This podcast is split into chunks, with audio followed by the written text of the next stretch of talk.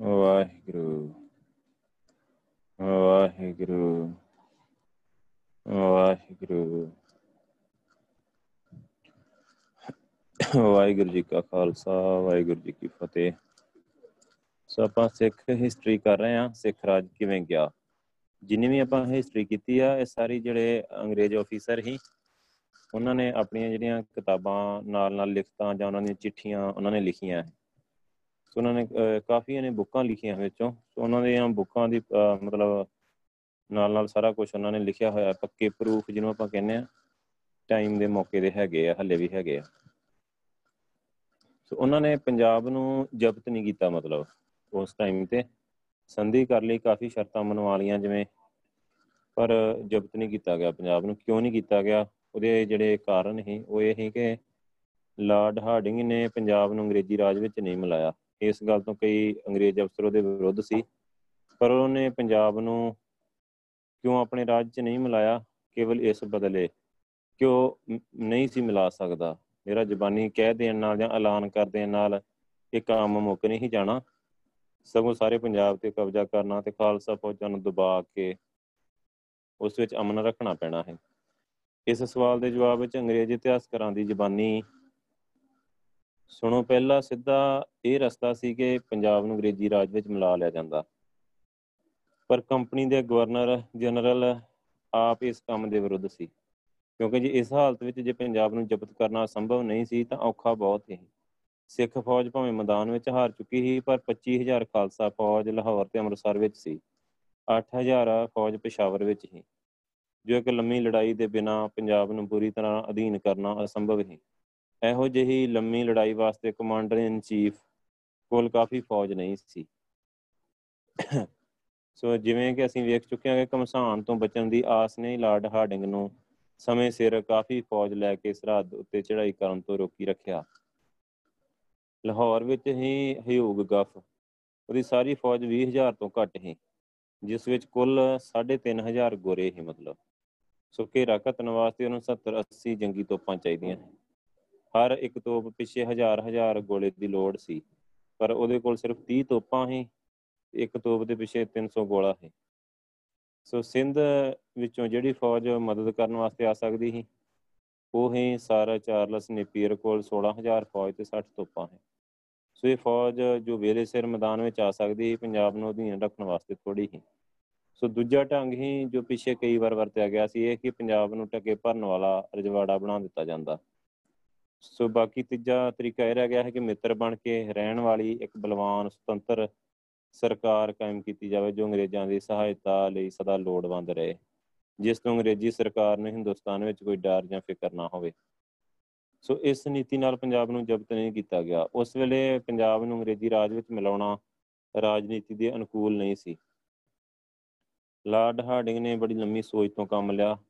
ਨਹੀਂ ਤਾਂ ਜੇ ਪੰਜਾਬ ਵਿੱਚ ਗੁਲਾਮੀ ਦਾ ਐਲਾਨ ਕਰ ਦਿੱਤਾ ਜਾਂਦਾ ਸਾਰੇ ਪੰਜਾਬ ਵਿੱਚ ਬਗਾਵਤ ਹੋ ਸਕਦੀ ਸੋ। ਪੰਜਾਬ ਦੀ ਸਾਰੀ ਸਿੱਖ ਵਸੋਂ ਫੌਜੀ ਸੁਭਾਅ ਦੀ ਹੀ, ਸਾਰੀ ਸ਼ਸਤਰਧਾਰੀ ਹੀ। ਸੋ ਲਾਹੌਰ ਤੇ ਅੰਮ੍ਰਿਤਸਰ ਦੇ ਉਦਾਲੇ ਪਦਾਲੇ ਉਹ ਸਿੱਖ ਸਿਪਾਹੀ ਫਿਰ ਰਹੇ ਜਿਨ੍ਹਾਂ ਦੀਆਂ ਛਾਤੀਆਂ ਵਿੱਚ ਬਦੋ-ਬਦੀ ਡੁੱਲਣ ਵਾਸਤੇ ਖੂਨ ਉਬਲ ਰਿਹਾ ਹੈ ਦੇਸ਼ ਦੇ ਸਾਰੇ ਹਿੱਸਿਆਂ ਵਿੱਚ ਕਿਲੇ ਸਿੱਖਾਂ ਦੇ ਹੱਥ ਵਿੱਚ ਸਾਇਆ। ਸੋ ਹਰ ਇੱਕ ਵਿੱਚ ਥੋੜਾ ਬਹੁਤਾ ਸਮਾਨ ਵੀ ਹੈਗਾ ਹੈ ਸੋ ਅੰਗਰੇਜ਼ਾਂ ਵਾਸਤੇ ਇੱਕ ਇੱਕ ਕਿਲੇ ਨੂੰ ਫਤਿਹ ਕਰਨਾ অতি ਕਠਨ ਤੇ ਇਸ ਤੋਂ ਔਖਾ ਸੀ। ਸੋ ਇਸ ਦੇਸ਼ ਵਿੱਚ ਭੜਕੀ ਹੋਈ ਬਗਾਵਤ ਦੀ ਅੱਗ ਨੂੰ ਦਬਾਉਣਾ। ਸੋ ਜੇ ਇਸ ਸਮੇਂ 3 ਸਾਲ ਮਗਰੋਂ ਇੱਕ ਸ਼ੇਰ ਸਿੰਘ ਦੀ ਬਗਾਵਤ ਚੇਲਿਆਂ ਵਾਲੀ ਦਾ ਕਮਸਾਨ ਮਚਾ ਸਕਦੀ ਆ, ਤਾਂ ਅੰਦਾਜ਼ਾ ਲਾਉਣਾ ਔਖਾ ਨਹੀਂ ਕਿ ਸਾਰੇ ਮੁਲਕ ਦੀ ਬਗਾਵਤ ਕਿੰਨੀ ਕੁ ਭਿਆਨਕ ਹੁੰਦੀ। ਸੋ ਲਾਰਡ ਹਾਰਡਿੰਗ ਇਹ ਵੀ ਜਾਣਦਾ ਹੈ ਕਿ ਅੱਗੇ ਸਤਲੁਜ ਦੇ ਕੰਢੇ ਅੰਗਰੇਜ਼ ਬਲ ਨਾਲ ਨਹੀਂ ਜਿੱਤੇ, ਸਗੋਂ ਸਿੱਖ ਸੈਨਾਪਤੀਆਂ ਦੀ ਗਦਾਰੀ ਦੇ ਸਦਕਾ ਜਿੱਤੇ ਆ। ਸੋ ਪੰਜਾਬ ਦੀ ਗੁਲਾਮੀ ਦਾ ਐਲਾਨ ਸੁਣ ਕੇ ਹੋ ਸਕਦਾ ਕਿ ਉਹ ਸਰਦਾਰ ਵੀ ਅੰਗਰੇਜ਼ਾਂ ਦੇ ਵਿਰੁੱਧ ਹੋ ਜਾਂਦੇ, ਜਿਨ੍ਹਾਂ ਨੇ ਪਹਿਲਾਂ ਸਤਲੁਜ ਦੇ ਕੰਢੇ ਹਾਰਨਾ ਵਾਸਤੇ ਸਾਰਾ ਤਾਣ ਲਾਇਆ ਸੀ। ਸੋ ਇਸ ਵੇਲੇ ਵੀ ਲਾਲ ਸਿੰਘ, ਤੇਜ ਸਿੰਘ, ਗੁਲਾਬ ਸਿੰਘ ਤੋਂ ਬਿਨਾ ਹੋਰ ਵੀ, ਹੋਰ ਕੋਈ ਇਸ ਦਸ਼ਾ ਵਿੱਚ ਖੁਸ਼ ਨਹੀਂ ਸੀ। ਇਹੋ ਜਿਹੇ ਸਮੇਂ ਪੰਜਾਬ ਦੇ ਇੱਕ ਇੱਕ ਕਿਲੇ ਤੇ ਕਬਜ਼ਾ ਕਰਨਾ ਪੈਂਦਾ, ਤਾਂ ਉਹ ਜਾਂ ਉਸ ਤੋਂ ਵੱਧ ਹਾਲ ਹੁੰਦਾ ਜੋ ਕਾਂਗੜੇ ਦੇ ਕਬਜ਼ੇ ਵੇਲੇ ਹੋਇਆ ਹੈ ਸੋ ਇਹੋ ਜੀ ਗੜਬੜ ਤੋਂ ਡਰਦਿਆਂ ਹੀ ਪੰਜਾਬ ਅੰਗਰੇਜ਼ੀ ਰਾਜ ਨਾਲ ਨਹੀਂ ਸੀ ਮਿਲਾਇਆ ਗਿਆ। 9 ਤੇ 11 ਮਾਰਚ 1846 ਦੀਆਂ ਸੁਲਾ ਪੱਕੀਆਂ ਹੋ ਗਈਆਂ। ਲਾਹੌਰ ਦਰਬਾਰ ਦੇ ਪੁਰਾਣੇ ਸਿਪਾਹੀ ਲਾਹੌਰ ਬੁਲਾ ਕੇ ਤਨਖਾਹ ਦੇ ਤਨਖਾਹ ਦੇ ਕੇ ਅੱਗੇ ਵਾਸਤੇ ਨੌਕਰੀ ਤੋਂ ਹਟਾ ਦਿੱਤੇ ਗਏ। ਸੋ ਸੁਲ੍ਹਾ ਅਨੁਸਾਰ ਅੰਗਰੇਜ਼ੀ ਫੌਜ ਸਰ ਜੋਹਨ ਲਿਟਲਰ ਦੀ ਕਮਾਂਡ ਹੇਠਾਂ ਲਾਹੌਰ ਰੱਖੀ ਗਈ। ਰਾਜ ਪ੍ਰਬੰਧ ਇੱਕ ਕੌਂਸਲ ਦੇ ਹੱਥ ਵਿੱਚ ਦਿੱਤਾ ਗਿਆ। ਇਹ ਕੌਂਸਲ ਇੱਕ ਅੰਗਰੇਜ਼ ਏਜੰਟ ਹੈਨਰੀ ਲਾਰੈਂਸ ਦੇ ਅਧੀਨ ਰੱਖੀ ਗਈ। ਸੋ ਲਾਲ ਸਿੰਘ ਵਜ਼ੀਰ ਤੇ ਤੇਜ ਸਿੰਘ ਸੈਨਾਪਤੀ ਬਣੇ। ਗੁਲਾਬ ਸਿੰਘ ਜੰਮੂ ਤੇ ਕਸ਼ਮੀਰ ਦਾ ਵੱਖਰਾ ਮਹਾਰਾਜਾ ਬਣਾ ਦਿੱਤਾ ਗਿਆ। ਸੋ ਮਹਾਰਾਣੀ ਜਿੰਦ ਕੌਰ, ਦਲੀਪ ਸਿੰਘ ਦੀ ਮੁਖਤਿਆਰ ਬਣੀ। ਦੋਵਾਂ ਮਾਂ ਪੁੱਤਾਂ ਦੇ ਨਿੱਜੀ ਖਰਚਾਂ ਵਾਸਤੇ 1 ਲੱਖ ਮਹੀਨਾ ਪੱਕਾ ਹੋਇਆ। ਸੋ ਇਹ ਸਾਰਾ ਪ੍ਰਬੰਧ ਕਰਕੇ ਤੁਰਨ ਲੱਗੇ ਹਾਰਡਿੰਗ ਨੇ ਕੌਂਸਲ ਨੂੰ ਇਹ ਕਿਹਾ, ਸਫਲਤਾ ਤੇ ਅਸਫਲਤਾ ਤੁਹਾਡੇ ਆਪਣੇ ਹੱਥ ਵਿੱਚ ਹੈ। ਮੈਂ ਤੁਹਾਡੀ ਸਹਾਇਤਾ ਕਰਨ ਤੋਂ ਕਦੇ ਮੂੰਹ ਨਹੀਂ ਮੋੜਾਂਗਾ। ਪਰ ਜੇ ਤੁਸੀਂ ਇਹ ਵੇਲਾ ਹੱਥੋਂ ਗਵਾ ਲਿਆ ਤਾਂ ਅੰਗਰੇਜ਼ਾਂ ਵੱਲੋਂ ਕੋਈ ਮਦਦ ਦੀ ਤੁਹਾਡੀ ਰਿਆਸਤ ਨੂੰ ਬਚਾ ਨਹੀਂ ਸਕੇਗੀ। ਸੋ ਹਾਰਡਿੰਗ ਤੇ ਗਫ ਪੰਜਾਬ ਨੂੰ ਛੱਡ ਕੇ ਚਲੇ ਗਏ। ਪਿਛੋਂ ਸਿੱਖ ਹਕੂਮਤ ਕਿਸ ਢੰਗ ਦੀ ਰਹਿ ਗਈ? ਮੈਗਰੇਗਰ ਲਿਖਦਾ ਹੈ ਕਿ ਲਾਹੌਰ ਦੀ ਸਿੱਖ ਹਕੂਮਤ ਅਸਲ ਅਰਥਾਂ ਵਿੱਚ ਮੁੱਕ ਚੁੱਕੀ ਹੈ। ਵਿਖਾਵੇ ਮਾਤਰ ਉਸ ਵਿੱਚ ਇੱਕ ਬਾਦਸ਼ਾਹ ਆ, ਇੱਕ ਵਜ਼ੀਰ ਆ ਤੇ ਇੱਕ ਫੌਜ ਆ। ਸੋ ਮਗਰ ਸਾਰੇ ਦੇ ਸਾਰੇ ਅੰਗਰੇਜ਼ੀ ਤਾਕਤ ਦੇ ਆਸਰੇ ਥੱਲੇ ਹਨ। ਬਾਦਸ਼ਾਹ ਜਾਂ ਮਹਾਰਾਜਾ ਦਲੀਪ ਸਿੰਘ ਇੱਕ ਕਠਪੁਤਲੀ ਆ, ਜਿਸ ਦੀ ਅਸਲ ਅਰਥਾਂ ਵਿੱਚ ਕੋਈ ਤਾਕਤ ਨਹੀਂ ਆ, ਜੋ ਪੂਰੀ ਤਰ੍ਹਾਂ ਅੰਗਰੇਜ਼ਾਂ ਦੇ ਅਧੀਨ ਆ। ਸਹੀ ਅਰਥਾਂ ਵਿੱਚ ਅੰਗਰੇਜ਼ ਇਸ ਵੇਲੇ ਦੇ ਪੰਜਾਬ ਦੇ ਹਾਕਮ ਹਨ। ਸੋ ਸਿੱਖਾਂ ਨਾਲ ਇੰਨੀ ਗਦਾਰੀ ਕਰਕੇ ਲਾਲ ਸਿੰਘ ਇਹੋ ਜਿਹੀ ਨਾਮ ਤਰੀਕ ਹਕੂਮਤ ਦਾ ਵਜ਼ੀਰ ਬਣਿਆ। ਪਰ ਇਹ ਵੀ, ਇਹ ਖੁਸ਼ੀ ਵੀ ਉਹਨੂੰ ਬਹੁਤਾ ਚਿਰ ਭੁਗਣੀ ਨਸੀਬ ਨਾ ਹੋਈ। ਲਾਹੌਰ ਦਰਬਾਰ ਵੱਲੋਂ ਸ਼ੇਖ ਇਮਾਮੂਦੀਨ ਕਸ਼ਮੀਰ ਦਾ ਗਵਰਨਰ ਸੀ। ਸੋ ਉਸ ਨੇ ਟਾਕਰਾ ਕੀਤਾ। ਅਕਤੂਬਰ ਵਿੱਚ ਹੈਨਰੀ ਲਾਰੈਂਸ ਤੇ ਸਰਦਾਰ ਸ਼ੇਰ ਸਿੰਘ 10000 ਫੌਜ, ਜਿਸ ਦੀ ਮਦਦ ਵਾਸਤੇ ਕੁਝ ਅੰਗਰੇਜ਼ੀ ਫੌਜ ਜਲੰਧਰ ਦੁਆਬੇ ਦੀ ਸੀ, ਲੈ ਕੇ ਕਸ਼ਮੀਰ ਗਏ। ਸੋ ਗੁਲਾਬ ਸਿੰਘ ਨੂੰ ਉੱਥੋਂ ਦਾ ਕਬਜ਼ਾ ਦਵਾਇਆ। ਸ਼ੇਖ ਮਾਮੂਦੀ ਨੂੰ ਫੜ ਕੇ ਲਾਹੌਰ ਲਿਆਂਦਾ ਗਿਆ। ਸ਼ੇਖ ਨੇ ਲਾਰੈਂਸ ਨੂੰ ਲਾਲ ਸਿੰਘ ਵਜ਼ੀਰ ਦੀਆਂ ਤਿੰਨ ਚਿੱਠੀਆਂ ਦਿੱਤੀਆਂ, ਜਿਨ੍ਹਾਂ ਉੱਤੇ ਵਜ਼ੀਰ ਦੀ ਸਹੀ ਦਸਖਤ ਸੀ। ਸੋ ਜਿਨ੍ਹਾਂ ਵਿੱਚ ਗੁਲਾਬ ਸਿੰਘ ਦਾ ਟਾਕਰਾ ਕਰਨ ਬਾਰੇ ਲਿਖਿਆ ਹੋਇਆ ਸੀ। ਇਸ ਬਲਵੇ ਦਾ ਦੋਸ਼ੀ ਲਾਲ ਸਿੰਘ ਮੰਨਿਆ ਗਿਆ। 3 ਦਸੰਬਰ 1846 ਨੂੰ 65 ਸਰਦਾਰਾਂ ਦੀ ਇੱਕ ਸਭਾ ਬੈਠੀ, ਜਿਸ ਵਿੱਚ sir Henry Lawrence, John Lawrence, Littler, colonel ਗਾਲਡੀ ਤੇ ਮਿਸਟਰ ਕਰੀ ਵੀ ਸ਼ਾਮਲ ਸਨ। ਸੋ ਤੇ ਕਰੀ ਹੀ ਇਸ ਇਕੱਤਰਤਾ ਦਾ ਸਭਾਪਤੀ ਸੀ। ਸ਼ੇਖ ਨੇ ਚਿੱਠੀਆਂ ਦੇ ਨਾਲ ਜ਼ਬਾਨੀ ਵੀ ਲਾਲ ਸਿੰਘ ਵਿਰੁੱਧ ਬਿਆਨ ਦਿੱਤਾ। ਪੜਤਾਲ ਵਿੱਚ ਲਾਲ ਸਿੰਘ ਦੋਸ਼ੀ ਸਾਬਤ ਹੋਇਆ। ਪੰਜਾਬ ਦੀ ਵਜ਼ਾਰਤ ਤੋਂ ਹਟਾ ਕੇ 2000 ਪੈਨਸ਼ਨ ਲਾ ਕੇ ਤੈਨੂੰ ਬਨਾਰਸ ਜਲਾਵਤਨ ਕੀਤਾ ਗਿਆ। 13 ਦਸੰਬਰ ਨੂੰ ਲਾਲ ਸਿੰਘ ਲੈਫਟੀਨੈਂਟ ਰਾਟਨ ਦੀ ਨਿਗਰਾਨੀ ਹੇਠ ਫਿਰੋਜ਼ਪੁਰ ਲਿਆਂਦਾ ਗਿਆ। ਇਥੋਂ ਅੱਗੇ ਬਨਾਰਸ ਪਹੁੰਚਾਇਆ ਗਿਆ। ਇਸ ਤੋਂ ਪਿੱਛੋਂ ਛੇਤੀ ਭਰੋਵਾਲ ਦੀ ਸੁਲ੍ਹਾ ਹੋਈ। ਜੋ ਮਲਤਾਨ ਤੇ ਸ਼ੇਰ ਸਿੰਘ ਦੀ ਬਗਾਵਤ ਦਾ ਕਾਰਨ ਬਣੀ। ਸੋ ਅੱਗੇ ਚੌਥਾ ਕਾਂਡ। ਪਿੱਛੇ ਲਿਖਿਆ ਜਾ ਚੁੱਕਾ ਕਿ ਪੰਜਾਬ ਦੀ ਕੰਪਨੀ ਦੇ ਰਾਜ ਵਿੱਚ ਮਿਲਾ ਲੈਣਾ ਅੰਗਰੇਜ਼ਾਂ ਦੀ ਸ਼ਕਤੀ ਤੋਂ ਬਾਹਰ ਹੀ। ਹਾਂ, ਉਹਨਾਂ ਨੇ ਆਪਣੀ ਮੁਰਾਦ ਪੂਰੀ ਕਰਨ ਦੇ ਬਦਲੇ ਪੈਰ ਧਰਨ ਜੋਗਾ ਥਾਂ ਬਣਾ ਲਿਆ ਹੈ। ਸੋ ਪੰਜਾਬ ਤੇ ਕਬਜ਼ਾ ਕਰਨ ਦਾ ਫੁਰਨਾ ਅੰਗਰੇਜ਼ ਦੇ ਦਿਲ ਚੋਂ ਕਿਸੇ ਵੇਲੇ ਵੀ ਨਹੀਂ ਨਿਕਲਦਾ ਸੀ। ਮੈਗਰੇਗਰ ਲਿਖਦਾ ਕਿ ਅੰਤ ਇੱਕ ਦਿਨ ਛੇਤੀ ਜਾਂ ਚਿਰ ਪਾ ਕੇ ਸਾਨੂੰ ਅਵਸ਼ ਪੰਜਾਬ ਨੂੰ ਅੰਗਰੇਜ਼ੀ ਰਾਜ ਵਿੱਚ ਮਿਲਾਉਣਾ ਪਵੇਗਾ, ਭਾਵੇਂ ਕਿੰਨਾ ਖਰਚ ਤੇ ਮਿਹਨਤ ਕਰਨੀ ਪਵੇ। ਆਖਰ ਇਹ ਇਲਾਕੇ ਸਰਕਾਰ ਅੰਗਰੇਜ਼ੀ ਦੇ ਅਧੀਨ ਚੰਗੇ ਉਪਜਾਊ ਹੋਣਗੇ। ਸੋ ਲਾਰਡ ਹਾਰਡਿੰਗ ਦੀ ਪ੍ਰਬਲ ਇੱਛਾ ਹੈ ਕਿ ਪੰਜਾਬ ਨੂੰ ਅੰਗਰੇਜ਼ੀ ਰਾਜ ਵਿੱਚ ਮਿਲਿਆ ਵੇਖੇ, ਪਰ ਗਵਰਨਰ ਜਨਰਲ ਦੇ ਹੁੰਦਿਆਂ ਉਹਦੀ ਆਸ ਪੂਰੀ ਨਾ ਹੋਈ। ਇਸ ਗੱਲ ਦਾ ਸਬੂਤ ਉਹਦੇ ਆਪਣੇ ਸ਼ਬਦਾਂ ਤੋਂ ਮਿਲਦਾ ਹੈ, ਜਿਹੜਾ 16 ਸਤੰਬਰ ਤੇ 1846 ਨੂੰ ਉਹਨੇ ਕਰੀ ਨੂੰ ਲਿਖੇ ਸੀ। ਜਾਤੀ ਤੌਰ ਤੇ ਮੈਨੂੰ ਇਹ ਅਫਸੋਸ ਹੀ ਰਹਿ ਗਿਆ ਕਿ ਅੰਗਰੇਜ਼ੀ ਝੰਡਾ ਸਿੰਧ ਦੇ ਕੰਡਿਆਂ ਤੇ ਕੱਢਣਾ ਮੇਰੀ ਕਿਸਮਤ ਵਿੱਚ ਨਹੀਂ ਸੀ। ਸੋ ਮਾਰਚ 1846 ਦੀ ਸੁਲ੍ਹਾ ਵਿੱਚ ਜੋ ਕੁਝ ਕਰ ਸਕਦਾ ਹੈ ਕੀਤਾ। ਅੱਗੇ ਵਾਸਤੇ ਉਹ ਪੰਜਾਬ ਨੂੰ ਵਧੇਰੇ ਪੱਕੇ ਹੱਥਾਂ ਨਾਲ ਕਾਬੂ ਕਰਨਾ ਚਾਹੁੰਦਾ ਹੈ। ਸੋ ਦੂਜੇ ਪਾਸੇ ਸਿੱਖਾਂ ਦੇ ਕੁਝ ਸਰਦਾਰ ਤਾਂ ਅੰਗਰੇਜ਼ਾਂ ਦੇ ਬਿਲਕੁਲ ਪਿੱਠੂ ਸਨ, ਜਿਵੇਂ ਤੇਜ ਸਿੰਘ ਹੀ। ਤੇ ਕੁਝ ਉਹਨਾਂ ਦੀਆਂ ਡੂੰਘੀਆਂ ਚਾਲਾਂ ਨੂੰ ਸਮਝਣ ਦੀ ਲੋੜ ਹੀ ਨਹੀਂ ਸੀ ਸਮਝਦੇ, ਜਿਹੜੇ ਕੁਝ ਦੇਸ਼ ਨਾਲ ਪਿਆਰ ਰੱਖਦੇ ਸਨ ਅੰਗਰੇਜ਼ਾਂ ਦੀ ਨੀਤੀ ਨੂੰ ਵੀ ਸਮਝਦੇ ਸਨ ਉਹਨਾਂ ਵਿੱਚ ਦੀਵਾਨ ਦੀਨਾਨਾਥ ਤੇ ਮਹਾਰਾਣੀ ਜਿੰਦ ਕੌਰ ਮੋਰੀ ਸਨ ਤੇ ਦੋਵੇਂ ਅੰਗਰੇਜ਼ਾਂ ਦੇ ਦਿਲਾਂ ਵਿੱਚ ਕੰਡੇ ਵਾਂਗ ਰੜਕਦੇ ਸਨ। 1846 ਦੇ ਆ ਸਾਲ ਮੁੱਕਣ ਤੇ ਆ ਗਿਆ ਹੈ ਪਹਿਲੀ ਸੁਲ੍ਹਾ ਅਨਸਾਰ ਲਾਹੌਰ ਵਿਚਲੀ ਅੰਗਰੇਜ਼ੀ ਫੌਜ ਨੇ ਚਲੀ ਜਾਣਾ ਹੈ। ਸੋ ਲਾਰਡ ਹਾਰਡਿੰਗ ਕਿਸੇ ਨਵੀਂ ਸੁਲ੍ਹਾ ਰਾਹੀਂ ਪੰਜਾਬ ਉੱਤੇ ਅੱਗੇ ਨਾਲੋਂ ਵੀ ਕਰੜਾ ਫੌਜੀ ਕਬਜ਼ਾ ਰੱਖਣਾ ਚਾਹੁੰਦਾ ਹੈ ਪਰ ਇਹ ਵੀ ਚਾਹੁੰਦਾ ਸੀ ਕਿ ਨਵੀਂ ਸੁਲ੍ਹਾ ਵਾਸਤੇ ਅਪੀਲ ਵੀ ਸਿੱਖ ਸਰਦਾਰਾਂ ਕੋਲੋਂ ਹੀ ਕਰਾਈ ਜਾਵੇ। ਸੋ ਉਸ ਦਾ ਆਪਣਾ ਸਕੱਤਰ ਹੀ ਕਰੀ ਲਾਹੌਰ ਰਹਿੰਦਾ ਹੈ ਉਸ ਨੂੰ ਗੁਪਤ ਚਿੱਠੀਆਂ ਵਿੱਚ ਹਾਰਡਿੰਗ ਆਪਣੇ ਦਿਲੀ ਭਾਵ ਲਿਖਦਾ ਰਹਿੰਦਾ ਸੀ। ਇਧਰ ਕਰੀ ਤੇ ਹੈਨਰੀ ਲਾਰੈਂਸ ਸਿੱਖ ਸਰਦਾਰਾਂ ਨੂੰ ਇਸ ਨਵੇਂ ਜਾਲ ਵਿੱਚ ਫਸਾਉਣ ਦਾ ਯਤਨ ਕਰ ਰਹੇ ਸਨ। ਸੋ ਮਹਾਰਾਣੀ ਜਿੰਦ ਕੌਰ ਤੇ ਦੀਨਾਨਾਥ ਵੀ ਚੁੱਪ ਕਰਕੇ ਨਹੀਂ ਬੈਠੇ ਹੋਏ ਸਨ। ਸੋ ਪੰਜਾਬ ਦੇ ਨਵੇਂ ਪ੍ਰਬੰਧ ਵਾਸਤੇ ਛੋਟੇ ਵੱਡੇ ਸਰਦਾਰਾਂ ਨੂੰ ਇਕੱਠਾ ਕਰ ਰਹੇ ਸਨ, ਤਾਂ ਕਿ ਨਵੇਂ ਪ੍ਰਬੰਧ ਵਿੱਚ ਅੰਗਰੇਜ਼ਾਂ ਦਾ ਹੱਥ ਬਿਲਕੁਲ ਕੱਢ ਦਿੱਤਾ ਜਾਵੇ। ਸੋ ਇਸ ਧੜੇ ਨੇ ਨਵੀਂ ਸੁਲਾ ਦੀਆਂ ਸ਼ਰਤਾਂ ਮੰਨਣ ਤੋਂ ਨਾ ਕਰ ਦਿੱਤੀ। ਸੋ ਕਰੀ ਦੇ ਇਹ ਸਾਰੇ ਸਮਾਚਾਰ ਹਾਰਡਿੰਗ ਨੂੰ ਲਿਖਦਾ ਆ। ਸੋ ਕਹਿੰਦੇ ਕਿ ਹਾਰਡਿੰਗ ਭਰੋਵਾਲ ਤੋਂ ਕਰੀ ਨੂੰ 10 ਦਸੰਬਰ 1846 ਨੂੰ ਉਹਨੇ ਲਿਖਿਆ ਕਿ ਮੈਨੂੰ ਇਸ ਗੱਲ ਬਾਬਤ ਕੋਈ ਸ਼ੱਕ ਨਹੀਂ। ਤੂੰ ਹੀ ਇੱਕ ਸਭ ਤੋਂ ਜ਼ਿਆਦਾ ਲਾਇਕ ਆ ਤੇ ਪੰਜਾਬ ਦੀਆਂ ਮੌਜੂਦਾ ਮੁਸ਼ਕਲਾਂ ਵਿੱਚ ਉੱਥੋਂ ਦੇ ਅੰਗਰੇਜ਼ੀ ਪ੍ਰਬੰਧ ਨੂੰ ਕਾਮਯਾਬ ਬਣਾ ਸਕੇ। ਤੇ ਇਸ ਹਾਲਤ ਵਿੱਚ ਮੈਨੂੰ ਲੈਫਟੀਨੈਂਟ ਗਵਰਨਰ ਦੇ ਬਰਾਬਰ ਦੇ ਦਰਜੇ ਤੇ ਰੱਖਣਾ ਚਾਹੁੰਦਾ ਤੈਨੂੰ। ਸੋ ਦਰਬਾਰ ਦੇ ਸਰਦਾਰਾਂ ਦੀ ਨਾਂ ਬਿਲਕੁਲ ਕੁਦਰਤੀ ਆ, ਪਰ ਇਹ ਬੜਾ ਜ਼ਰੂਰੀ ਆ ਕਿ ਤਜਵੀਜ਼ ਪਹਿਲਾਂ ਉਹਨਾਂ ਵੱਲੋਂ ਹੋਵੇ। ਉਹਨਾਂ ਵੱਲੋਂ ਕਿਸੇ ਵੀ ਲਿਖਤ ਵਿੱਚ ਗੱਲ ਸਾਫ਼ ਅੱਖਰਾਂ ਵਿੱਚ ਲਿਖੀ ਹੋਈ ਆਉਣੀ ਚਾਹੀਦੀ ਆ। ਇਸ ਤੇ ਬੜੀ ਭਾਰੀ ਜ਼ਿੰਮੇਵਾਰੀ ਨੂੰ ਚੁੱਕਣ ਲਈ ਸਾਡੇ ਵੱਲੋਂ ਝਿਜਕ ਸਾਫ਼ ਦੱਸੀ ਜਾਣੀ ਚਾਹੀਦੀ ਆ। ਸੋ ਕੁਝ ਦਿਨਾਂ ਦੀ ਦੇਰ ਹੋ ਜਾਣੀ ਮਾਮੂਲੀ ਗੱਲ ਆ, ਕਿਉਂਕਿ ਸਰ ਜਾਨ ਹਾਥ ਹਾਊਸ ਦੀ ਚਿੱਠੀ ਦੀ ਪਲ ਪਲ ਉਡੀਕ ਕਰ ਰਿਹਾ। ਸੋ ਮੈਨੂੰ ਨਹੀਂ ਪਤਾ ਕਿ ਕਿਸ ਬਕਾਇਦਾ ਰਸਮ ਦੇ ਅਨੁਸਾਰ ਰਾਣੀ ਆ ਜਿਹੜੀ ਕਾਰ ਮੁਖਤਿਆਰ ਬਣੀ ਆ, ਮੇਰਾ ਅਨੁਭਵ ਆ ਕਿ ਉਹ ਮਹਾਰਾਜ ਦੀ ਮਾਤਾ ਤੇ ਰਖਵਾਲੀ ਹੋਣ ਦੀ ਕੁਦਰਤੀ ਤੇ ਅਣਪੁਸ਼ੀ ਹیثیت ਵਿੱਚ ਕਾਰ ਮੁਖਤਿਆਰ ਬਣੀ ਹੋਈ ਹੈ। ਜੇ ਸਰਦਾਰ ਤੇ ਰਸੂਖ ਵਾਲੇ ਹਾਕਮ, ਖਾਸ ਤੌਰ ਤੇ ਅਟਾਰੀ ਵਾਲੇ ਸਰਦਾਰ, ਮਹਾਰਾਜ ਦੀ ਛੋਟੀ ਉਮਰ ਦੇ ਦਿਨਾਂ ਵਿੱਚ ਸਰਕਾਰ ਅੰਗਰੇਜ਼ੀ ਨੂੰ ਉਸਦੇ ਰਖਵਾਲੇ ਬਣਨ ਲਈ ਪ੍ਰੇਰਣਾ ਭਰੀ ਬੇਨਤੀ ਕਰਨ, ਤਾਂ ਚੁਪੀਤੇ ਹੀ ਰਾਣੀ ਦੀ ਤਾਕਤ ਖਤਮ ਹੋ ਜਾਵੇਗੀ। ਕਿਉਂਕਿ ਇਹ ਗੱਲ ਸਾਫ਼ ਤੌਰ ਤੇ ਲਿਖਤ ਵਿੱਚ ਲਿਆਂਦੀ ਜਾਵੇਗੀ ਕਿ ਨੌਜਵਾਨ ਮਹਾਰਾਜ ਦੇ ਰਖਵਾਲੇ ਦੀ ਹیثیت ਵਿੱਚ ਰਾਜ ਪ੍ਰਬੰਧ ਕਰਨ ਤੇ ਮਹਾਰਾਜੇ ਦੀ ਤਰਫੋਂ ਕਾਰ ਮੁਖਤਿਆਰੀ ਦੇ ਸਾਰੇ ਅਖਤਿਆਰ ਦੇ ਕੰਮ ਵਿੱਚ ਅੰਗਰੇਜ਼ੀ, ਅੰਗਰੇਜ਼ਾਂ ਦੇ ਹੱਥਾਂ ਵਿੱਚ ਰਹਿਣ। ਸੋ ਇਦਾਂ ਚਿੱਠੀ ਪੱਤਰ ਕਰਦੇ ਰਹੇ, ਮਤਲਬ ਕਿ ਤਾਂ ਕਿ ਉਹਨਾਂ ਦਾ ਦਬ, ਦਬਾਇਆ ਜਿਹੜਾ ਇੱਥੇ ਬਣਿਆ ਰਹੇ, ਲਾਹੌਰ ਦਰਬਾਰ ਵਿੱਚ।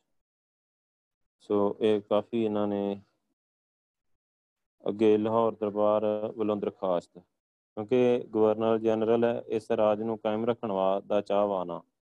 ਸੋ ਇਸ ਲਈ ਇਹ ਗੱਲ ਚੰਗੀ ਨਹੀਂ, ਸੇ ਇੱਥੇ ਠਹਿਰੀ ਹੋਈ ਸਾਰੀ ਫੌਜ ਨੂੰ ਹੋਰ ਜ਼ਿਆਦਾ ਖੇਚਲ ਦਿੱਤੀ ਜਾਏ। ਪਰ ਮੁਲਕ ਦੇ ਪ੍ਰਬੰਧ ਦੀ ਜ਼ਰੂਰਤ ਦਾ ਖਿਆਲ ਕਰਕੇ ਇਹ ਵੇਖ ਕੇ ਕਿ ਫੌਜ ਹਟਾ ਲੈਣ ਦਾ ਵੇਲਾ ਨੇੜੇ ਆ ਗਿਆ। ਇਹ ਆਸ ਕੀਤੀ ਜਾਂਦੀ ਹੈ ਕਿ ਏਜੰਟ ਤੇ ਦੋ ਪਲਟਣਾ, ਇੱਕ ਰਸਾਲਾ, ਇੱਕ ਬਾਤਰੀ ਕੁਝ ਮਹੀਨਿਆਂ ਲਈ ਇੱਥੇ ਠਹਿਰ, ਠਹਿਰੇ ਰਹਿਣ ਦਿੱਤੇ ਜਾਣ, ਜਿਸ ਸਮੇਂ ਬਾਕੀ ਰਹਿੰਦੇ ਰਾਜ ਪ੍ਰਬੰਧ ਨੂੰ ਲੋੜੀਂਦੇ ਹੱਦ ਤੱਕ ਮੁਕੰਮਲ ਕਰ ਲਿਆ ਜਾਏਗਾ। ਸੋ ਇਸ ਗੱਲ ਵਿੱਚ ਕੋਈ ਸ਼ੱਕ ਨਹੀਂ ਕਿ ਪਹਿਲੇ ਐਦਨਾਮੇ ਦੇ ਅਨੁਸਾਰ ਹੈਨਰੀ ਲਾਰੈਂਸ ਰਾਜ ਪ੍ਰਬੰਧ ਕਾਇਮ ਕਰਨ ਲਈ ਹਰ ਪ੍ਰਕਾਰ ਦੀ ਸਹਾਇਤਾ ਕਰਦਾ ਰਹੇਗਾ। ਕਰੀ ਕੋਲੋਂ ਇਹ ਸੁਣ ਕੇ ਹਾਰਡਿੰਗ ਬੜਾ ਘਬਰਾਇਆ। ਸੋ ਇਸ ਤਰ੍ਹਾਂ ਦੀ ਸਹਾਇਤਾ ਦੇਣੀ ਉਸ ਦੇ ਇਰਾਦੇ ਦੇ ਉਲਟ ਸੀ। ਸੋ ਪੰਜਾਬ ਨੂੰ ਬੜੀਆਂ ਕਰਨੀਆਂ ਸ਼ਰਤਾਂ ਵਿੱਚ ਜਕੜਨਾ ਚਾਹੁੰਦਾ ਹੈ ਉਸਨੇ ਮੋੜਵੀਂ ਮਤਲਬ ਡਾਕ ਕੇ ਕਰੀ ਨੂੰ ਲਿਖਿਆ ਕਿ ਪੰਜਾਬ ਵਿੱਚ ਐਸੇ ਦੇਸੀ ਪ੍ਰਬੰਧ ਚਲਾਉਣ ਲਈ ਜਿਸ ਦੇ ਨਕਾਰਾ ਤੇ ਬੇਇਨਸਾਫ ਤੇ ਸਾਜ਼ਿਸ਼ਾਂ ਭਰਿਆ ਹੋਣ ਦੇ ਸਾਨੂੰ ਤਾਜ਼ਾ ਤਜਰਬੇ ਹੋ ਚੁੱਕੇ ਆ, ਅੰਗਰੇਜ਼ੀ ਫੌਜ ਨਾਲ ਸਹਾਇਤਾ ਨਾ ਕਰਨ ਲਈ ਮੈਂ ਪੱਕਾ ਇਰਾਦਾ ਕੀਤਾ ਹੈ ਸੋ ਇਸ ਲਈ ਐਸੇ ਪ੍ਰਬੰਧ ਦੀ ਸਹਾਇਤਾ ਲਈ ਅੰਗਰੇਜ਼ੀ ਫੌਜ ਦੇਣ ਦੀ ਮੈਂ ਰਜਾਮੰਦੀ ਨਹੀਂ ਦਿਆਂਗਾ, ਜਿਸ ਤੇ ਕੋਈ ਭਰੋਸਾ ਨਾ ਕੀਤਾ ਜਾ ਸਕੇ। ਤੋ ਪਿਆਦਾ ਪਲਟਣਾ, ਇੱਕ ਰਸਾਲਾ ਤੇ ਇੱਕ ਤੋਪਖਾਨਾ ਬਾਤਰੀ ਦੀ ਤਜਵੀਜ਼ ਇਤਨੀ ਫਜ਼ੂਲ ਆ ਕਿ ਮੈਂ ਇਹਨੂੰ ਇਸ ਗੱਲ ਦੇ ਤੁਲ ਸਮਝਦਾ ਕਿ ਸਾਡੇ ਦਖਲ ਦੇ ਬਗੈਰ ਆਪਣਾ ਰਾਜ ਪ੍ਰਬੰਧ ਕਰਨ ਦੀ ਇੱਛਾ ਰੱਖਦੇ ਆ। ਤੇ ਮੈਂ ਸਭ ਤੋਂ ਚੰਗੀ ਤਰ੍ਹਾਂ ਉਹ ਫੈਸਲਾ ਦੇ ਸਕਦਾ ਕਿ ਲਾਹੌਰ ਵਿੱਚ ਕਿੰਨੀ ਫੌਜ ਰੱਖਣੀ ਯੋਗ ਆ।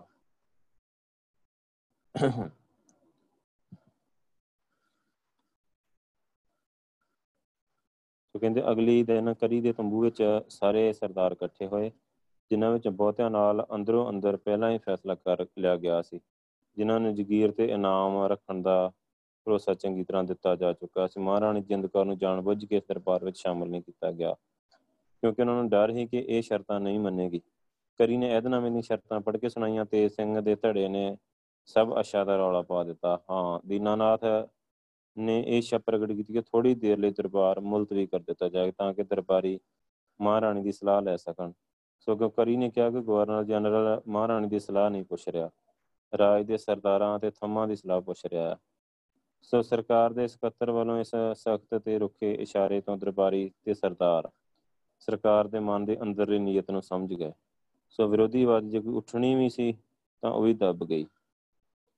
ਸੋ ਇਸ ਘਟਨਾ ਤੋਂ ਥੋੜੇ ਹੀ ਦਿਨ ਪਹਿਲਾਂ ਲਾਲ ਸਿੰਘ ਨੂੰ ਵਜ਼ਾਰਤ ਤੋਂ ਹਟਾ ਕੇ ਤੇ ਦੇਸ਼ ਨਿਕਾਲਾ ਦਿੱਤਾ ਗਿਆ ਹੈ ਇਸ ਗੱਲ ਤੋਂ ਵੀ ਕੁਝ ਸਰਦਾਰ ਡਰ ਕੇ ਜਾਪਦੇ ਸੀ।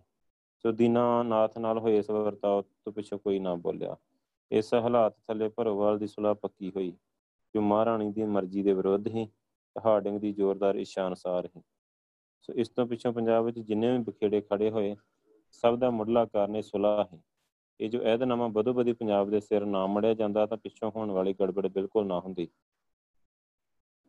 ਸੋ ਇਹ ਜਿਹੜਾ ਅਹਿਦਨਾਮਾ ਹੈਗਾ ਇਹ 16 ਦਸੰਬਰ ਤੇ 1846 ਨੂੰ ਲਾਹੌਰ ਵਿੱਚ ਪੱਕਾ ਹੋਇਆ ਹੈ। ਤੇ ਭਰੋਵਾਲ 22 ਦਸੰਬਰ ਤੇ 1846 ਨੂੰ ਗਵਰਨਰ ਜਨਰਲ ਨੇ ਤਸਦੀਕ ਕੀਤਾ ਹੈ ਜੋ ਭਰੋਵਾਲ ਦੀ ਸਲਾਹ ਦੇ ਨਾਮ ਨਾਲ ਮਸ਼ਹੂਰ ਆ। ਸੋ ਕਹਿੰਦੇ ਕਿ ਕਸ਼ਮੀਰ ਦੇ ਪੁਰਾਣਾ ਗਵਰਨਰ ਜਿਹੜਾ ਸ਼ੇਖ ਮਾਮੂਦੀਨ ਜੋ ਲਾਹੌਰ ਦਰਬਾਰ ਵੱਲੋਂ ਹੀ ਨੇ ਰਾਜਾ ਗੁਲਾਬ ਸਿੰਘ ਨੂੰ ਕਸ਼ਮੀਰ ਦਾ ਕਬਜ਼ਾ ਕਰਨ ਤੋਂ ਹਥਿਆਰਾਂ ਨਾਲ ਰੋਕਿਆ।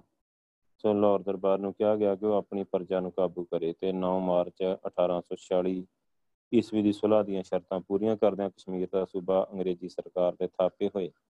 ਰਾਜਾ ਗੁਲਾਬ ਸਿੰਘ ਦੇ ਹਵਾਲੇ ਕਰ ਦੇਵੇ। ਉੱਪਰਲਾ ਕੰਮ ਪੂਰਾ ਕਰਨ ਲਈ ਲਾਹੌਰ ਦਰਬਾਰ ਤੇ ਰਾਜਾ ਗੁਲਾਬ ਸਿੰਘ ਦੀਆਂ ਫੌਜਾਂ ਦੀ ਮਦਦ ਵਾਸਤੇ ਲੋੜ ਪਈ ਤੇ ਇੱਕ ਅੰਗਰੇਜ਼ੀ ਫੌਜ ਲਈ ਗਈ। ਸ਼ੇਖ ਮਾਮੂਦੀ ਨੇ ਸਰਕਾਰ ਅੰਗਰੇਜ਼ੀ ਨੂੰ ਦੱਸਿਆ ਕਿ ਉਹਨੇ ਇਹ ਕੁਝ ਲਾਹੌਰ ਦਰਬਾਰ ਦੇ ਹੁਕਮ ਨਾਲ ਕੀਤਾ ਹੈ ਤੇ ਇਹ ਹੁਕਮ ਨੂੰ ਰਾਜਾ ਲਾਲ ਸਿੰਘ ਵਜ਼ੀਰ ਵੱਲੋਂ ਲਿਖਤੀ ਪੁੱਜਾ। ਸੋ ਸ਼ੇਖ ਮਾਮੂਦੀ ਨੇ ਇਸ ਸ਼ਰਤ ਉੱਤੇ ਅੰਗਰੇਜ਼ੀ ਏਜੰਟ ਦੇ ਸਾਹਮਣੇ ਹਥਿਆਰ ਰੱਖੇ।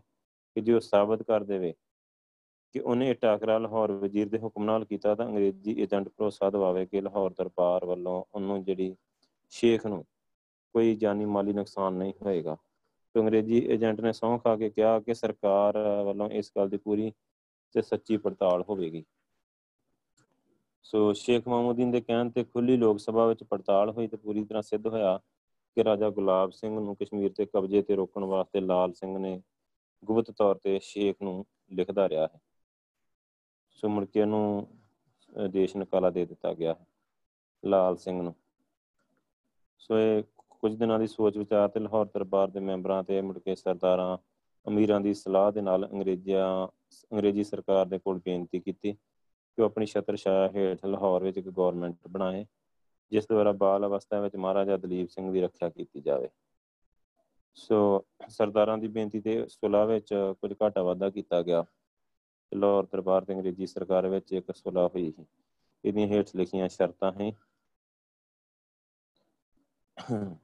ਸੋ ਕਿਉਂਕਿ ਲਾਹੌਰ ਦਰਬਾਰ ਵਿੱਚ ਰਾਜ ਦੇ ਖਾਸ ਸਰਦਾਰਾਂ ਤੇ ਅਮੀਰਾਂ ਨੇ ਅੰਗਰੇਜ਼ੀ ਸਰਕਾਰ ਪਾਸ ਖੁੱਲੇ ਸ਼ਬਦਾਂ ਵਿੱਚ ਇੱਛਾ ਪ੍ਰਗਟ ਕੀਤੀ ਆ, ਸੋ ਕਿ ਲਾਹੌਰ ਦੀ ਸਰਕਾਰ ਨੂੰ ਚਲਾਉਣ ਵਿੱਚ ਅੰਗਰੇਜ਼ੀ ਸਰਕਾਰ ਮਦਦ ਕਰੇ। ਜਦੋਂ ਤੱਕ ਦਲੀਪ ਸਿੰਘ ਜਵਾਨ ਨਹੀਂ ਹੋ ਜਾਂਦਾ ਸੋ ਇਹ ਕਾਰਜ ਬੜਾ ਜ਼ਰੂਰੀ ਦੱਸਿਆ ਗਿਆ, ਕਿਉਂਕਿ ਗਵਰਨਰ ਜਨਰਲ ਨੇ ਕੁਝ ਲੋੜੀਂਦੀਆਂ ਸ਼ਰਤਾਂ ਥੱਲੇ ਇਹ ਮਦਦ ਦੇਣੀ ਪ੍ਰਵਾਨ ਕਰ ਲਈ। ਸੋ ਇਹਦਨਾਮੇ ਦੀਆਂ ਸ਼ਰਤਾਂ 11 ਮਾਰਚ ਦੇ 1846 ਈਸਵੀ ਦੀਆਂ ਸੁਲਾਹ ਵਿੱਚ ਵਾਅਦਾ ਕਰਨਗੀਆਂ। ਤੇ ਇਹਦੀਆਂ ਜਿਹੜੀਆਂ, ਇਹਦੇ ਵਿੱਚ ਕੁਝ ਜਿਹੜੇ ਸਰਦਾਰ ਬੈਠੇ ਸੀ ਨਾ, ਉਹ ਹੈਗੇ ਸੀ, ਇੱਕ ਹਾਰਡਿੰਗ ਵੱਲੋਂ ਪੂਰੇ ਅਖਤਿਆਰ ਸੀ। ਮਹਾਰਾਜਾ ਦਲੀਪ ਸਿੰਘ ਵੱਲੋਂ ਤੇਜ ਸਿੰਘ, ਸ਼ੇਰ ਸਿੰਘ, ਦੀਵਾਨ ਦੀਨਾਨਾਥ ਪੀਰ ਨੀਰਦੀਨ, ਰਾਏ ਕਿਸ਼ਨ ਚੰਦ ਰਣਜੋਰ ਸਿੰਘ ਮਜੀਠਾ ਅਤਰ ਸਿੰਘ ਕਾਲਿਆਂ ਵਾਲਾ ਭਾਈ ਨਿਧਾਨ ਸਿੰਘ, ਭਾਈ ਕਾਨ ਸਿੰਘ ਮਜੀਠਾ, ਸ਼ਮਸ਼ੇਰ ਸਿੰਘ, ਲਾਲ ਸਿੰਘ ਮਰਾਰੀਆ ਕੀਰ ਸਿੰਘ ਸੰਧਾ ਵਾਲੀਆ ਅਰਜਨ ਸਿੰਘ ਤੇ ਲਾਹੌਰ ਵਿੱਚ ਇਕੱਠੇ ਹੋਏ ਹੋਰ ਸਰਦਾਰਾਂ ਦੇ ਵਿੱਚ ਹੋਇਆ। ਸੋ ਲਾਹੌਰ ਦਰਬਾਰ ਤੇ ਅੰਗਰੇਜ਼ੀ ਸਰਕਾਰ ਵਿੱਚ 9 ਮਾਰਚ ਤੇ 1846 ਈਸਵੀ ਨੂੰ ਹੋਏ ਅਹਿਦਨਾਮੇ ਦੀ ਸ਼ਰਤ ਨੰਬਰ 15 ਤੋਂ ਬਿਨਾਂ ਸਾਰੀਆਂ ਸ਼ਰਤਾਂ ਦੋਵਾਂ ਸਰਕਾਰਾਂ ਨੂੰ ਪੂਰੀਆਂ ਕਰਨੀਆਂ ਪੈਣਗੀਆਂ। ਸੋ ਗਵਰਨਰ ਜਨਰਲ ਵੱਲੋਂ ਥਾਪਿਆ ਹੈ ਕਿ ਅੰਗਰੇਜ਼ੀ ਅਫਸਰ ਸਣੇ ਆਪਣੇ ਮਾਤ ਹਿੱਤਾਂ ਦੇ ਲਾਹੌਰ ਰਹੇਗਾ ਤੇ ਉਸ ਅਫਸਰ ਨੂੰ ਰਾਜ ਦੇ ਹਰ ਇੱਕ ਮਹਿਕਮੇ ਤੇ ਹਰ ਕੰਮਾਂ ਵਿੱਚ ਪੂਰੇ ਸਿੱਧੇ ਅਖਤਿਆਰ ਹੋਣਗੇ। ਤੇ ਰਾਜ ਪ੍ਰਬੰਧ ਚਲਾਉਣ ਦਾ, ਲੋਕਾਂ ਦੇ ਧਰਮ, ਕੌਮੀ ਰਸਮੋ ਰਿਵਾਜ, ਹਰ ਕੌਮ ਨੂੰ ਹਰ ਤਰ੍ਹਾਂ ਦੇ ਹੱਕਾਂ ਦਾ ਖਾਸ ਖਿਆਲ ਰੱਖਿਆ ਜਾਊਗਾ। ਸੋ ਰਾਜ ਪ੍ਰਬੰਧ ਵਿੱਚ ਕੋਈ ਖਾਸ ਤਬਦੀਲੀ ਨਹੀਂ ਕੀਤੀ ਜਾਊਗੀ ਬਿਨਾਂ ਉਸ ਦੇ ਜੇ ਲੋੜ ਪਈ, ਉੱਪਰ ਲਿਖੇ ਕਾਰਜ ਨੂੰ ਚਲਾਉਣ ਬਦਲੇ ਕੀਤਾ ਜਾਵੇ। ਜੋ ਪ੍ਰਬੰਧ ਲਾਹੌਰ ਦਰਬਾਰ ਦਾ ਮਾਮਲਾ ਇਕੱਠਾ ਕਰਨ ਬਦਲੇ ਕੀਤਾ ਜਾਊਗਾ, ਸੋ ਇਹਨਾਂ ਸਾਰੇ ਕੰਮਾਂ ਤੇ ਉਹੀ ਦੇਸੀ ਅਫਸਰ ਰਹਿਣਗੇ। ਤੇ ਅੱਗੇ ਕੁਝ ਇਹ ਜਿਹੜੇ ਇਹ ਹੈਗੇ ਸੀ, ਕੌਂਸਲ ਬਣੇ ਗਏ ਸੀ, ਜਿਹੜੇ ਸਰਦਾਰ ਸਾਰੇ ਵਿੱਚ ਬੈਠੇ ਸੀ, ਉਹ ਸਾਰੇ ਕੌਂਸਲ ਦੇ ਮੈਂਬਰ ਸੀ। ਤੇ ਅੰਗਰੇਜ਼ੀ ਰੈਜ਼ੀਡੈਂਟ ਦੀ ਸਲਾਹ ਤੇ ਮਰਜ਼ੀ ਦੇ ਅਨੁਸਾਰ ਕੌਂਸਲ ਮੁਲਕ ਦਾ ਰਾਜ ਪ੍ਰਬੰਧ ਕਰੂਗੀ।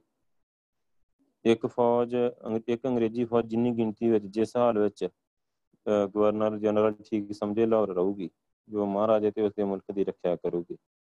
ਮਤਲਬ ਕਬਜ਼ਾ ਕਰਨਾ ਚਾਹੁੰਦੇ ਹੈ ਪੂਰੀ ਤਰ੍ਹਾਂ। ਲਾਹੌਰ ਦਰਬਾਰ ਅੰਗਰੇਜ਼ੀ ਸਰਕਾਰ ਨੂੰ 22 ਲੱਖ ਰੁਪਏ ਸਾਲਾਨਾ ਦਊਗਾ ਨਾਨਕਸ਼ਾਹੀ ਸੋ ਇਹ ਰਕਮ ਸਾਲ ਵਿੱਚ ਦੋ ਵਾਰ ਕਰਕੇ 13 ਲੱਖ 20 ਹਜ਼ਾਰ ਤੇ ਜਾਂ 8 ਲੱਖ 80 ਹਜ਼ਾਰ ਨਵੰਬਰ 'ਚ ਦੇਣੀ ਪਊਗੀ। ਸੋ ਮਹਾਰਾਜਾ ਦਲੀਪ ਸਿੰਘ ਤੇ ਮਹਾਰਾਣੀ ਜਿੰਦ ਕੌਰ ਉਹਨਾਂ ਤੇ ਉਹਦੇ ਨੌਕਰਾਂ ਦੇ ਗੁਜ਼ਾਰੇ ਵਾਸਤੇ 1.5 ਲੱਖ ਰੁਪਈਆ ਸਾਲਾਨਾ ਦਿੱਤਾ ਜਾਇਆ ਕਰੂਗਾ। ਸੋ ਇਹਦਨਾਮੀ ਦੀਆਂ ਸ਼ਰਤਾਂ ਮਹਾਰਾਜ ਦੀ ਬਾਲ ਅਵਸਥਾ ਵਿੱਚ ਲਾਗੂ ਹੋਣਗੀਆਂ। ਸੋ 4 ਸਤੰਬਰ 1854 ਨੂੰ ਜਦੋਂ ਮਹਾਰਾਜਾ 16 ਸਾਲ ਦਾ ਹੋ ਜਾਊਗਾ, ਇਹ ਇਹਦਨਾਮਾ ਮੁੱਕ ਜਾਊਗਾ। ਸੋ ਇਹ ਇਹਦੀਆਂ ਸ਼ਰਤਾਂ ਹੈਗੀਆਂ 11 ਸ਼ਰਤਾਂ ਹੈਗੀਆਂ। ਸੋ ਕਹਿੰਦੇ, ਇਸ 16 ਦੀਆਂ ਸ਼ਰਤਾਂ ਦੇ ਅਨੁਸਾਰ ਮਹਾਰਾਣੀ ਜਿੰਦ ਕੌਰ ਦਾ 1.5 ਲੱਖ ਪੈਨਸ਼ਨ ਦੇ ਕੇ ਰਾਜ ਦੇ ਕੰਮਾਂ ਤੋਂ ਵੱਖ ਕਰ ਦਿੱਤਾ ਗਿਆ ਤੇ ਰਾਜ ਪ੍ਰਬੰਧ ਦੀ ਨਵੀਂ ਕੌਂਸਲ ਜਿਹੜੀ ਪੂਰੀ ਤਰ੍ਹਾਂ ਅੰਗਰੇਜ਼ਾਂ ਦੇ ਅਧੀਨ ਸੀ। ਸੋ ਉਹਦੇ ਹੱਥਾਂ ਵਿੱਚ ਸਾਰਾ ਪ੍ਰਬੰਧ ਆ ਗਿਆ। ਸੋ ਇਹਦੇ ਵਿੱਚ ਜਿਹੜੇ ਹੈਗੇ ਇਹ ਸਾਰੇ ਸਰਦਾਰ ਹੀ ਜਿਹੜੇ, ਜਿਸ ਆਸ਼ੇ ਨੂੰ ਮੁੱਖ ਰੱਖ ਕੇ ਸੁਲ੍ਹਾ ਹੋਈ ਸੀ, ਉਹਨੂੰ ਪੂਰਾ ਕਰਨ ਲਈ ਅੰਗਰੇਜ਼ ਕਰਮਚਾਰੀਆਂ ਨੇ ਉਦਮ ਸ਼ੁਰੂ ਕਰ ਦਿੱਤਾ। ਹੈਨਰੀ ਲਾਰੈਂਸ ਨੂੰ ਮਹਾਰਾਣੀ ਦੇ ਹਰ ਕੰਮ ਉਤੇ ਸ਼ੱਕ ਹੋਣ ਲੱਗਾ। ਸੋ ਇਹਦਾ ਦਿਲੀ ਵਹਿਮ ਹੈ। ਚੰਗਿਣੀ ਮਿੱਥੀ ਗੋਂਦ। ਸੋ ਇਹ ਇਤਿਹਾਸ ਪੜਨ ਵਾਲੇ ਜਾਣਦੇ ਆ। ਤੇ ਮਹਾਰਾਣੀ ਨੂੰ ਬੜੀ ਹਾਕਮਾਨਾ ਬੋਲੀ ਵਿੱਚ ਚਿੱਠੀ ਲਿਖੀ ਉਹਨੇ। ਸੋ ਉਹਦੇ ਨਿਤ ਵਿਹਾਰ ਤੇ ਕੜੀ ਚੀਨੀ ਕੀਤੀ, ਜਿਸ ਦਾ ਉੱਤਰ ਮਹਾਰਾਣੀ ਨੇ ਬੜੀ ਯੋਗਤਾ ਨਾਲ ਦਿੱਤਾ, ਜਿਹਨੂੰ ਪੜ੍ਹ ਕੇ ਅੰਗਰੇਜ਼ ਕਰਮਚਾਰੀ ਬੜੇ ਨਾਰਾਜ਼ ਹੋਏ। ਤੇ ਦਰੇਡੀਆਂ ਮਿੱਥੀਆਂ ਹੋਈਆਂ ਗੱਲਾਂ ਨੂੰ ਛੇਤੀ ਨੇਪਰੇ ਚੜਨ ਬਦਲੇ ਸੋਚਣ ਲੱਗੇ। ਹੈਨਰੀ ਲਾਰੈਂਸ ਜਾਣਦਾ ਹੈ ਕਿ ਉਹਨੂੰ ਕਿਸ ਮਤਲਬ ਵਾਸਤੇ ਰੈਜ਼ੀਡੈਂਟ ਬਣਾਇਆ ਗਿਆ, ਉਹਨੇ ਰਾਜ ਦਾ ਹਰ ਇੱਕ ਮਹਿਕਮਾ ਆਪਣੇ ਹੱਥ ਵਿੱਚ ਲੈ ਲਿਆ। ਉਧਰ ਹਾਰਡਿੰਗ ਦੀ 3 ਜੁਲਾਈ ਨੂੰ ਇੱਕ ਚਿੱਠੀ ਨੇ ਹੈਨਰੀ ਲਾਰੈਂਸ ਦਾ ਹੌਸਲਾ ਹੋਰ ਵੀ ਵਧਾ ਦਿੱਤਾ। ਚਿੱਠੀ 'ਚ ਲਿਖਿਆ ਸੀ ਕਿ ਭਰੋਵਾਲ ਦੀ ਸਲਾਹ ਦੇ ਅਨੁਸਾਰ ਲਾਹੌਰ ਵਿੱਚ ਰਹਿਣ ਵਾਲੇ ਅੰਗਰੇਜ਼ੀ ਰੈਜ਼ੀਡੈਂਟ ਨੂੰ ਰਾਜ ਪ੍ਰਬੰਧ ਦੇ ਹਰ ਇੱਕ ਮਹਿਕਮੇ ਦੇ ਸਾਰੇ ਕੰਮਾਂ 'ਚ ਪੂਰੇ ਅਖਤਿਆਰ ਆ। ਸੋ ਕਹਿੰਦੇ ਕਿ ਇਸ ਦੇ ਪਿੱਛੋਂ ਮਤਲਬ ਇੱਕ ਹੋਰ ਚਿੱਠੀ ਹਾਰਡਿੰਗ ਨੇ ਲਿਖੀ ਹੈ ਨਰੀ ਨੂੰ। ਸੋ ਸਾਰੇ ਦੇਸੀ ਅਫਸਰ ਤੇ ਪੱਕਾ ਹੱਥ ਵਿੱਚ ਰੱਖੇ ਹਰ ਮਹਿਕਮੇ ਵਿੱਚ ਆਪਣਾ ਚੰਗਾ ਪ੍ਰਭਾਵ ਕਾਇਮ ਰੱਖੇ। ਸੋ ਇੰਨੀ ਦਿਨੀ ਤੇਜ ਸਿੰਘ ਦੇ ਕਤਲ ਕਰਨ ਦਾ ਇੱਕ ਛੜਯੰਤਰ ਰਚਿਆ ਗਿਆ, ਜਿਸ ਵਿੱਚ ਪਰਮਾ ਤੇ ਮਹਾਰਾਣੀ ਦਾ ਸਕੱਤਰ ਫੜੇ ਗਏ। ਸੋ ਲਾਰੈਂਸ ਨੇ ਗੋਂਦ ਦਾ ਮੋਢੀ ਮਹਾਰਾਣੀ ਨੂੰ ਸਮਝਿਆ। ਤੇ ਹਾਰਡਿੰਗ ਨੇ ਮੁਕੱਦਮੇ ਦੀ ਪੜਤਾਲ ਕਰਕੇ ਮਹਾਰਾਣੀ ਨੂੰ નિર્ਦੋਸ਼ ਮੰਨਿਆ, ਪਰ ਪਰਮੇ ਨੂੰ ਫਾਂਸੀ ਦੀ ਸਜ਼ਾ ਦਿੱਤੀ। 7 ਅਗਸਤ ਤੇ 1847 ਨੂੰ ਲਾਰੈਂਸ ਨੇ ਇੱਕ ਵੱਡਾ ਦਰਬਾਰ ਕੀਤਾ, ਜਿਸ ਵਿੱਚ ਰਾਜ ਸੇਵਾ ਬਦਲੇ ਕੁਝ ਸਰਦਾਰਾਂ ਨੂੰ ਖਿਤਾਬ ਦਿੱਤੇ ਗਏ। ਜਿਨ੍ਹਾਂ ਸਰਦਾਰਾਂ ਵਿੱਚੋਂ ਕੌਮੀ ਗਦਾਰ ਤੇਜਾ ਸਿੰਘ ਵੀ ਤੇਜ ਸਿੰਘ। ਸੋ ਇਹਨੂੰ ਰਾਜ ਦਾ ਖਿਤਾਬ ਮਿਲਣਾ ਹੀ ਇਸ ਦਿਨ ਮਹਾਰਾਜਾ ਦਲੀਪ ਸਿੰਘ ਦਰਬਾਰ ਵਿੱਚ ਦੇਰ ਨਾਲ ਪਹੁੰਚਿਆ। ਸਿੱਖ ਦਰਬਾਰ ਵਿੱਚ ਇਹ ਮਰਜ਼ਾਦਾ ਚੱਲੀ ਆਉਂਦੀ ਸੀ ਕਿ ਜਿਸ ਸਰਦਾਰ ਨੂੰ ਰਾਜੇ ਦਾ ਖਿਤਾਬ ਦਿੱਤਾ ਜਾਂਦਾ, ਉਹਨੂੰ ਮਹਾਰਾਜਾ ਆਪਣੇ ਹੱਥੀਂ ਤਿਲਕ ਲਾਉਂਦਾ। ਸੋ ਲਾਰੈਂਸ ਨੇ ਮਹਾਰਾਜੇ ਨੂੰ ਤੇਜ ਸਿੰਘ ਦੇ ਮੱਥੇ ਤੇ ਤਿਲਕ ਲਾਉਣ ਵਾਸਤੇ ਕਿਹਾ। ਉਹਨੇ ਆਪਣੇ ਛੋਟੇ-ਛੋਟੇ ਹੱਥ ਪਿੱਛੇ ਕਰ ਲਏ। ਤਿਲਕ ਲਾਉਣ ਤੋਂ ਨਾ ਕਰ ਦਿੱਤੀ। ਫਿਰ ਇੱਕ ਗ੍ਰੰਥੀ ਕੋਲੋਂ ਤੇਜ ਸਿੰਘ ਨੂੰ ਤਿਲਕ ਦਵਾ ਕੇ ਰਸਮ ਪੂਰੀ ਕੀਤੀ ਗਈ। ਉਸੇ ਸ਼ਾਮ ਨੂੰ ਇਸ ਖੁਸ਼ੀ ਵਿੱਚ ਆਤਿਸ਼ਬਾਜ਼ੀ ਚਲਾਈ ਗਈ, ਪਰ ਮਹਾਰਾਜਾ ਵੇਖਣ ਵਾਸਤੇ ਨਾ ਆਇਆ। ਇਹ ਸਾਰੀ ਸਿਖਾਵਟ ਮਹਾਰਾਣੀ ਦੀ ਸਮਝੀ ਗਈ। ਸੋ ਹਾਰਡਿੰਗ ਤੇ ਲਾਰੈਂਸ ਮੋੜ ਤੋਂ ਹੀ ਮਹਾਰਾਣੀ ਦੇ ਵਿਰੋਧੀ ਸੀ।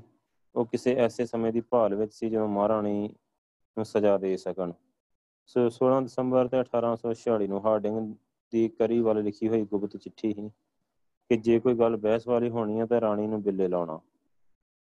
ਸੋ ਇਸ ਗੱਲ ਤੇ ਅਸੀਂ ਸਹਿਮਤ ਹਾਂ ਕਿ ਗੱਲ ਬਿਲਕੁਲ ਯੋਗ ਆ ਕਿ ਰਾਣੀ ਦੇ ਹੱਥ ਵਿੱਚ ਕਾਰ ਮੁਖਤਿਆਰ ਦੀ ਹیثیت ਵਿੱਚ ਕੋਈ ਤਾਕਤ ਨਾ ਰਹੇ। ਸੋ, ਉਹਦੀ ਰਹਾਇਸ਼ ਤੇ ਥਾਂ ਦਾ ਫੈਸਲਾ ਕਰਨ ਵੇਲੇ ਨਵੇਂ ਰਾਜ ਪ੍ਰਬੰਧ ਦੇ ਵਿਰੁੱਧ ਰਾਣੀ ਰਾਣੀ ਵੱਲੋਂ ਹੋਣ ਵਾਲੀਆਂ ਰਾਜਸੀ ਸਾਜ਼ਿਸ਼ਾਂ ਦੇ ਆਧਾਰ ਤੇ ਉਸ ਨੂੰ ਉਸ ਦੇ ਪੁੱਤਰ ਤੋਂ ਵੱਖਰਾ ਕਰ ਦੇਣ ਦੇ ਵਿਰੁੱਧ ਇਤਰਾਜ਼ ਹੋ ਸਕਦਾ ਹੈ। ਸੋ ਸੋਚਣ ਲੱਗੇ ਕਿ ਨੂੰ ਅਲੱਗ ਕਰ ਦਿੱਤਾ ਜਾਵੇ ਰਾਣੀ ਨੂੰ। ਸੋ ਕਹਿੰਦੇ ਕਿ ਜਿੱਥੇ ਪਹਿਲਾਂ ਹੀ ਇਹ ਸਲਾਈ ਰਹੀਆਂ ਹੋਣ, ਉੱਥੇ ਲਿਹਾਜ਼ ਤੇ ਨਿਆਂ ਦੀ ਆਸ ਰੱਖਣਾ ਬੇਸਮਝੀ ਆ। ਤੇਜ ਸਿੰਘ ਦੇ ਤਿਲਕ ਵੇਲੇ ਮਹਾਰਾਜ ਦੀ ਨਾਂ ਮਹਾਰਾਣੀ ਦੇ ਵਿਰੁੱਧ ਮਾਰੂ ਹਥਿਆਰ ਬਣਾ ਕੇ ਵਰਤੀ ਗਈ। ਸੋ ਲਾਰੈਂਸ ਨੇ ਮਹਾਰਾਣੀ ਨੂੰ 4000 ਮਹੀਨੇ ਦੀ ਪੈਨਸ਼ਨ ਦੇ ਕੇ ਤੇ ਸ਼ੇਖੂਪੁਰੇ ਦੇ ਕਿਲੇ ਵਿੱਚ ਰਹਿਣ ਦਾ ਹੁਕਮ ਭੇਜ ਦਿੱਤਾ। ਤੇ ਦੁਖਦਾਈ ਹੁਕਮ ਸੁਣਾਉਣ ਬਦਲੇ ਮਹਾਰਾਣੀ ਦੇ ਭਰਾ ਹੀਰਾ ਸਿੰਘ ਉਸ ਦੇ ਕੋਲ ਗਿਆ।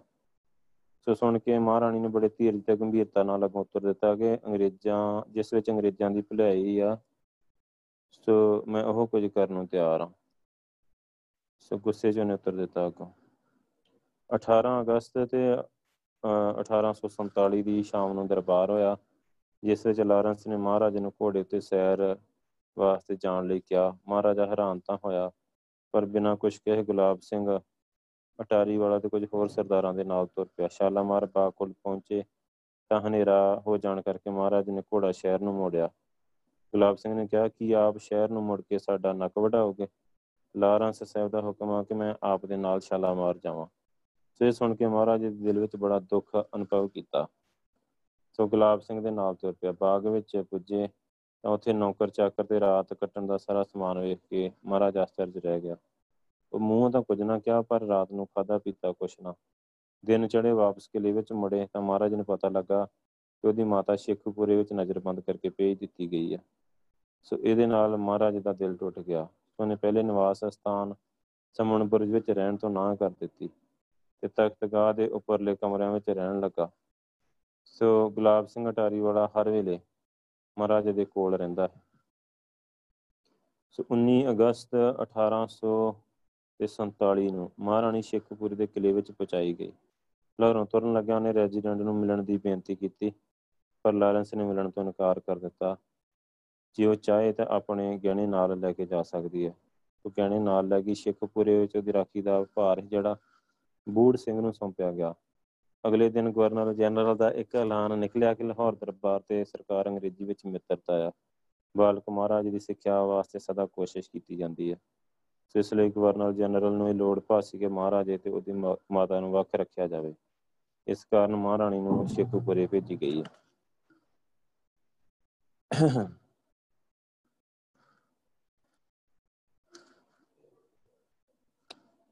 ਇਦਾਂ ਇਹਨਾਂ ਦੀਆਂ ਚਿੱਠੀਆਂ ਚਿੱਠੀਆਂ ਚੱਲਦੀਆਂ ਰਹੀਆਂ। ਹੌਲੀ ਹੌਲੀ ਇਹ ਆਪਣਾ ਜਿਹੜਾ ਕੰਮ ਆ ਨਾ, ਉਹ ਪੱਕਾ ਕਰੀ ਗਿਆ। ਦੂਜੇ ਪਾਸੇ ਮਲਤਾਨ ਤੇ ਮੂਲ ਰਾਜ। ਮਹਾਰਾਜਾ ਰਣਜੀਤ ਸਿੰਘ ਨੇ 1828 18 ਵਿੱਚ ਮੁਜ਼ੱਫਰ ਖਾਨ ਦੇ ਕੋਲੋਂ ਮਲਤਾਨ ਫਤਿਹ ਕਰ ਲਿਆ ਹੈ। ਸੋ 1824 ਨੂੰ ਉਥੋਂ ਦਾ ਗਵਰਨਰ ਰਹੀ ਸੂਬੇਦਾਰ ਸਾਵਣ ਮੱਲ ਬਣਿਆ ਹੈ। 1844 ਵਿੱਚ ਸਾਵਣ ਮੱਲ ਇੱਕ ਸਿਪਾਹੀ ਹੱਥੋਂ ਕਤਲ ਹੋਇਆ। ਉਹਦੀ ਥਾਂ ਤੇ ਉਹਦਾ ਪੁੱਤਰ ਮੂਲ ਰਾਜ ਹੀ ਗਵਰਨਰ ਬਣਿਆ। ਸੋ ਮੂਲ ਰਾਜ ਅੰਗਰੇਜ਼ਾਂ ਦੇ ਇਸ਼ਾਰੇ ਉੱਤੇ ਮਤਲਬ ਨਾ ਕਿ ਲਾਹੌਰ ਦਰਬਾਰ ਦੇ ਵਿਰੁੱਧ ਮਦਦ ਕਰਨਗੇ। ਮਲਤਾਨ ਦਾ ਸੁਤੰਤਰ ਰਿਆਸਤ ਦੱਸਣ ਲੱਗ ਗਿਆ ਆਪਣੇ ਆਪ ਨੂੰ। ਸੋ ਤਖਤ ਤੇ ਬੈਠਣ ਵੇਲੇ ਲਾਹੌਰ ਦਰਬਾਰ ਨੂੰ ਕੋਈ ਨਜ਼ਰ ਨਾ ਕੱਲੀ। ਸੋ ਖਾਲਸਾ ਫੌਜ ਨੇ 1845 ਨੂੰ ਮਲਤਾਨ ਤੇ ਚੜ੍ਹਾਈ ਕਰ ਦਿੱਤੀ ਤੇ ਮੂਲ ਰਾਜ ਨੇ 18 ਲੱਖ ਰੁਪਈਆ ਤੇ ਆਪਣੇ ਇਲਾਕੇ ਦਾ ਕੁਝ ਹਿੱਸਾ ਦੇ ਕੇ ਤੇ ਲਾਹੌਰ ਦਰਬਾਰ ਨਾਲ ਸੁਰਾ ਕਰ ਲਈ। ਇਸ ਸਮੇਂ ਸਤਲੁਜ ਯੁੱਧ ਸ਼ੁਰੂ ਹੋਇਆ। ਸੋ ਲੜਾਈ ਪਿੱਛੋਂ ਮਾਮਲਾ ਤੇ ਨਜ਼ਰਾਨਾ ਨਾ ਭੇਜਣ ਕਰਕੇ ਲਾਲ ਸਿੰਘ ਵਜ਼ੀਰ ਨੇ ਮਲਤਾਨ ਤੇ ਫੌਜ ਭੇਜੀ। ਝੰਗ ਦੇ ਕੋਲ ਲੜਾਈ ਹੋਈ, ਪਰ ਵਜ਼ੀਰ ਦੀ ਫੌਜ ਨੂੰ ਕੋਈ ਸਫਲਤਾ ਨਾ ਹੋਈ। ਹੈਨਰੀ ਲਾਰੈਂਸ ਨੇ ਵਿੱਚ ਬੈ ਕੇ ਸੁਲ੍ਹਾ ਕਰਾ ਦਿੱਤੀ। ਫੈਸਲਾ ਹੋਇਆ ਕਿ ਮੂਲ ਰਾਜ ਆਪਣੀ ਜਾਇਦਾਦ ਦਾ ਤੀਜਾ ਹਿੱਸਾ ਝੰਗ ਦੇ ਇਲਾਕੇ ਸਣੇ ਨਜ਼ਰਾਨੇ ਵਜੋਂ 20 ਲੱਖ ਰੁਪਇਆ ਦੇਵੇ। ਸੋ ਮਾਲਗੁਜ਼ਾਰੀ ਅੱਗੇ ਨਾਲੋਂ ਵਧਾਈ ਜਾਵੇ। ਫੈਸਲਿਆਂ ਦੀ ਅਪੀਲ ਲਾਹੌਰ ਸੁਣੀ ਜਾਵੇ। ਸੋ ਇਦਾਂ ਪਹਿਲਾਂ ਤਾਂ ਉਹ ਬੜਾ ਖੁਸ਼ ਸੀ, ਪਰ ਜਦੋਂ ਰੁਪਈਆ ਨਾ ਦੇ ਸਕਿਆ ਤਾਂ ਉਹਨੇ 1847 ਵਿੱਚ ਲਾਹੌਰ ਪਹੁੰਚ ਕੇ ਆਪਣੇ ਅਹੁਦੇ ਤੇ ਅਸਤੀਫਾ ਦੇ ਦਿੱਤਾ ਮੂਲ ਰਾਜ ਨੇ। ਸੋ ਆਪਣੇ ਜੀਵਨ ਨਿਰਵਾਹ ਵਾਸਤੇ ਇੱਕ ਜਗੀਰ ਮਿਲਣ ਲਈ ਬੇਨਤੀ ਕੀਤੀ। ਇਸ ਵੇਲੇ ਹੈਨਰੀ ਲਾਰੈਂਸ ਚਲਾ ਗਿਆ ਹੈ ਤੇ ਨਵਾਂ ਰੈਜ਼ੀਡੈਂਟ ਕਰੀ ਦੇ ਆਉਣ ਤੱਕ ਜੋਹਨ ਲਾਰੈਂਸ ਕੰਮ ਕਰਦਾ ਹੈ। ਕੰਮ ਚਲਾਉ ਹੋਣ ਦੀ ਹਸੀਅਤ ਮੂਲ ਰਾਜ ਨਾਲ ਕੋਈ ਫੈਸਲਾ ਨਾ ਕੀਤਾ। ਤੇ ਮੂਲ ਰਾਜ ਪਹੁੰਚ ਕੇ, ਮਲਤਾਨ ਪਹੁੰਚ ਕੇ ਮੂਲ ਰਾਜ ਨੇ ਆਪਣਾ ਅਹੁਦਾ ਛੱਡ ਦਿੱਤਾ।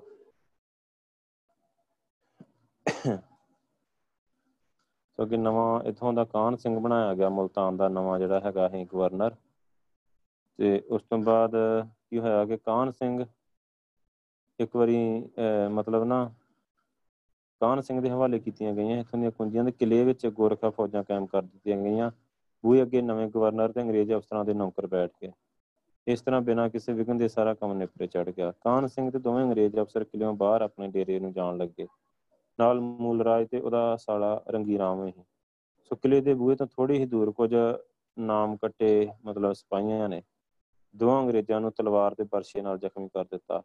ਮੂਲ ਰਾਜ ਤਾਂ ਭੱਜ ਗਿਆ, ਪਰ ਰੰਗੀ ਰਾਮ ਤੇ ਕਾਨ ਸਿੰਘ ਨੇ ਫੱਟੜ ਅੰਗਰੇਜ਼ਾਂ ਨੂੰ ਉਹਨਾਂ ਦੇ ਡੇਰੇ ਪਹੁੰਚਾਇਆ। ਸੋ ਇਹ ਘਟਨਾ ਹੋਈ ਸੀ 19 ਅਪ੍ਰੈਲ ਨੂੰ। ਸੋ ਕਹਿੰਦੇ ਕਿ ਅੱਗੇ ਐਗੀਨਿਊ ਨੇ ਇੱਕ ਚਿੱਠੀ ਮਤਲਬ ਲਿਖੀ ਸੀ ਐਡਵਾਰਡਸ ਨੂੰ। ਸੋ ਇੱਕ ਲਾਹੌਰ ਵਿੱਚ ਇੱਕ ਰੈਜ਼ੀਡੈਂਟ ਨੂੰ ਲਿਖੀ ਅਜੇ ਚਿੱਠੀਆਂ ਦਾ ਉੱਤਰ ਵੀ ਨਹੀਂ ਆਇਆ, ਜਾਂ ਬਲਵਈਆਂ ਨੇ ਹਮਲਾ ਕਰਕੇ ਤੇ ਦੋਵੇਂ ਅੰਗਰੇਜ਼ ਹੈਗੀ ਨਿਊ ਜਿਹੜੇ ਐਂਡਰਸਨ ਤੇ ਉਹਦੇ ਨਿੱਜੀ ਨੌਕਰਾਂ ਦਾ ਕਤਲ ਕਰ ਦਿੱਤੇ। ਸੋ ਉਸ ਵੇਲੇ ਮਾਝਾ ਵਿੱਚ ਸਰਦਾਰ ਲਹਿਣਾ ਸਿੰਘ ਮਜੀਠੀਆ, ਹਜ਼ਾਰਾ ਦੇ ਚਤਰ ਸਿੰਘ ਅਟਾਰੀ ਤੇ ਪਸ਼ਾਵਰ ਵਿੱਚ ਮਲਤਾਨ ਮੁਹੰਮਦ ਦੇ ਮਾਤਹਿਤ ਹੀ। ਸੋ ਅੰਗਰੇਜ਼ੀ ਅਫਸਰ ਹੀ ਮੇਜਰ ਜਾਰਜ ਲਾਰੈਂਸ, ਪਸ਼ਾਵਰ ਵਿੱਚ ਮੇਜਰ ਜੇਮਸ ਐਬਟ ਹੀ। ਸੋ ਕਹਿੰਦੇ ਰੰਗੀ ਰਾਮ ਨੇ ਮੂਲ ਰਾਜ ਨੂੰ ਅੰਗਰੇਜ਼ਾਂ ਦਾ ਸਾਥ ਦੇਣ ਵਾਸਤੇ ਕਿਹਾ। ਇਸ ਗੱਲ ਤੋਂ ਚਿੜ ਕੇ ਬਲਵਈਆਂ ਨੇ ਰੰਗੀ ਰਾਮ ਨੂੰ ਜ਼ਖਮੀ ਕਰ ਦਿੱਤਾ। ਸੋ ਇਸ ਘਟਨਾ ਤੋਂ ਮੂਲ ਰਾਜ ਬਹੁਤ ਡਰ ਗਿਆ ਅਸਲ ਵਿੱਚ ਅੰਗਰੇਜ਼ਾਂ ਦੇ ਵਿਰੋਧ ਨਹੀਂ ਸੀ ਹੋਣਾ ਚਾਹੁੰਦਾ ਪਰ ਉਹਨੂੰ ਅੰਗਰੇਜ਼ਾਂ ਕੋਲੋਂ ਕਿਸੇ ਰਹਿਮ ਦੀ ਆਸ ਨਹੀਂ ਇਸ ਗੱਲੋਂ ਡਰਦਿਆਂ ਕਿ ਬਾਗੀਆਂ ਦਾ ਸਾਥ ਨਾ ਦਿੱਤਾ ਤਾਂ ਆਪਣੇ ਸਿਪਾਹੀਆਂ ਹੱਥੋਂ ਹੀ ਕਤਲ ਹੋ ਜਾਏਗਾ ਤਾਂ ਮਜਬੂਰਨ ਬਾਗੀ ਹੋ ਗਿਆ ਸੋ ਬਗਾਵਤ ਗਿਣਮਿਤ ਕੇ ਨਹੀਂ ਸਗੋਂ ਅਚਾਨਕ ਹੋਈ ਸੋ ਲਾਰਡ ਡਲਹੌਜੀ ਦੀ ਵੀ رائے ਇਹ ਆ ਪਹਿਲੀ ਬਗਾਵਤ ਬਿਨਾਂ ਸੋਚੇ ਸਮਝੇ ਤਫਾਕੀਆ ਹੋਈ ਸੋ ਸਤਲੁਜ ਦੇ ਯੁੱਧ ਪਿੱਛੋਂ ਬਹੁਤ ਸਾਰੇ ਸਿੱਖ ਸਿਪਾਹੀ ਫੌਜ ਵਿੱਚੋਂ ਕੱਢ ਦਿੱਤੇ ਗਏ ਮਲਤਾਨ ਦੀ ਬਗਾਵਤ ਤੋਂ ਪਹਿਲਾਂ ਰੈਜ਼ੀਡੈਂਟ ਦੇ ਸਾਲ ਵਿੱਚ ਪੈਦਲ 15 ਤੋਂ 20 ਹਜ਼ਾਰ ਤੇ ਸਵਾਰ 10 ਤੋਂ 12 ਹਜ਼ਾਰ ਸਿਪਾਹੀ ਕੱਟੇ ਗਏ ਸੋ। ਇਹਨਾਂ ਦੇ ਨਾਮ ਕੱਟੇ ਗਏ, ਜਿਹੜੇ ਸਿਪਾਹੀਆਂ ਦੇ, ਇਹ ਲੜਨ ਤੋਂ ਬਿਨਾ ਹੋਰ ਕੁਝ ਕਰਨਾ ਨਹੀਂ ਜਾਣਦੇ। ਨੌਕਰ ਕੋਈ ਇਹਨਾਂ ਨੂੰ ਰੱਖਦਾ ਨਹੀਂ ਵਾਈ ਜਾਂ ਕੋਈ ਹੋਰ ਕਿਰਤ ਕਰ ਨਹੀਂ ਸਕਦੇ। ਸੋ ਹਰੀ ਲਾਰੈਂਸ ਲਿਖਦਾ ਕਿ 1847 ਵਿੱਚ ਮੈਂ ਡਿੱਠਾ ਕਿ ਮੇਰੇ ਉਦਾਲੇ ਉਹ ਆਦਮੀ ਫਿਰਦੇ ਆ ਜੋ ਸਿੱਖ ਫੌਜ ਵਿੱਚ ਜਰਨੈਲ ਤੇ ਕਰਨੈਲ ਸਨ। ਤੇ ਆਪਣੀ ਉਪਜੀਵਕਾ ਵਾਸਤੇ ਭਟਕ ਰਹੇ ਸਨ। ਸੋ ਉਹ ਬੇਇਨਸਾਫੀ ਨਾਲ ਫੌਜਾਂ ਵਿੱਚੋਂ ਕੱਢੇ ਗਏ ਸਨ।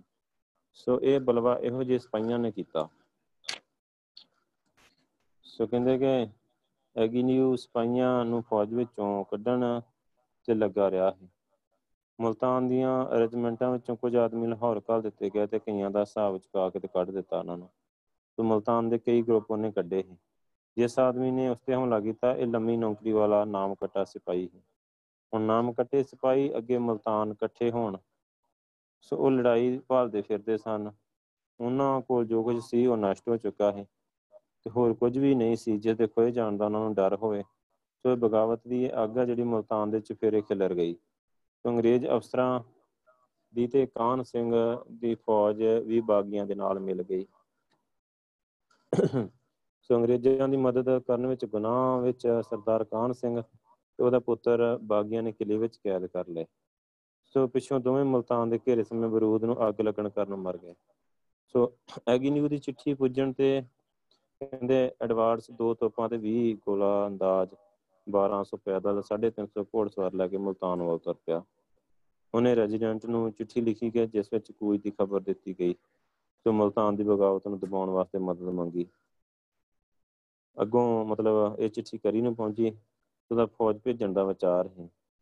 ਪਰ ਜਦੋਂ ਐਗੀਨੀਓ ਦੇ ਮਰਨ ਦੀ ਖਬਰ ਪੁੱਜੀ, ਸੋ ਕਰੀ ਦੇ ਵਿਚਾਰ ਬਿਲਕੁਲ ਬਦਲ ਗਏ। ਸਿੱਖ ਸਰਦਾਰ ਇਸ ਬਲਵੇ ਦਾ ਹਾਲ ਸੁਣ ਕੇ ਇਹ ਸਾਸ ਤੇ ਕਿ ਰੈਜ਼ੀਡੈਂਟ ਅੰਗਰੇਜ਼ੀ ਫੌਜਾਂ ਫੌਜ ਵੀ ਭੇਜੇਗਾ। ਸੋ ਆਪਣੀ ਸਿੱਖ ਫੌਜਾਂ ਲੈ ਕੇ ਮਲਤਾਨ ਨੂੰ ਤੁਰ ਪਏ। ਸੋ ਪਰ ਉਵੇਂ ਹੀ ਕਰੀ ਨੇ ਸਰਦਾਰਾਂ ਨੂੰ ਬੁਲਾ ਕੇ ਕਿਹਾ ਕਿ ਬਗਾਵਤ ਲਾਹੌਰ ਦਰਬਾਰ ਦੇ ਵਿਰੁੱਧ ਆ। ਸੋ ਜੇ ਸਿੱਖ ਸਰਦਾਰ ਇਸ ਨੂੰ ਦਬਾਉਣ ਤੇ ਗੁਨਾਹੀਆਂ ਨੂੰ ਸਜ਼ਾ ਦੇਣ, ਸੋ ਅੰਗਰੇਜ਼ੀ ਫੌਜ ਭੇਜਣੀ ਦਰਬਾਰ ਲਈ ਚੰਗੀ ਨਹੀਂ ਹੋਊਗੀ। ਸੋ ਇਸ ਹਾਲ ਲਈ ਸਿੱਖ ਹਕੂਮਤ ਬਚ ਸਕਦੀ ਹੈ। ਸਰਦਾਰਾਂ ਨੇ ਸਲਾਹ ਕੀਤੀ, ਖਾਲਸਾ ਫੌਜ ਨੂੰ ਮਲਤਾਨ ਭੇਜਣਾ ਠੀਕ ਨਹੀਂ, ਕਿਉਂਕਿ ਇਹਦਾ ਮੂਲ ਰਾਜ ਨਾਲ ਮਿਲ ਜਾਣ ਦਾ ਡਰ ਆ। ਸੋ ਅੰਗਰੇਜ਼ੀ ਫੌਜ ਭੇਜ ਕੇ ਬਗਾਵਤ ਨੂੰ ਦਬਾਇਆ ਜਾਵੇ, ਪਰ ਕਰੀ ਬਿਲਕੁਲ ਨਾ ਮੰਨਿਆ। ਸੋ ਇਸ ਘਟਨਾ ਦਾ ਰੈਜ਼ੀਡੈਂਟ ਕਰੀ ਤੇ ਡਲਹੌਜੀਓਂ ਲਿਖਦਾ। ਸੋ ਇਦਾਂ ਇਹਨਾਂ ਦੀਆਂ ਇਸਲਾਮਾਂ ਕਰਦੇ ਰਹੇ ਕਿ ਉਹ ਬਗਾਵਤ ਨੂੰ ਕੌਣ ਦਬਾਵੇ।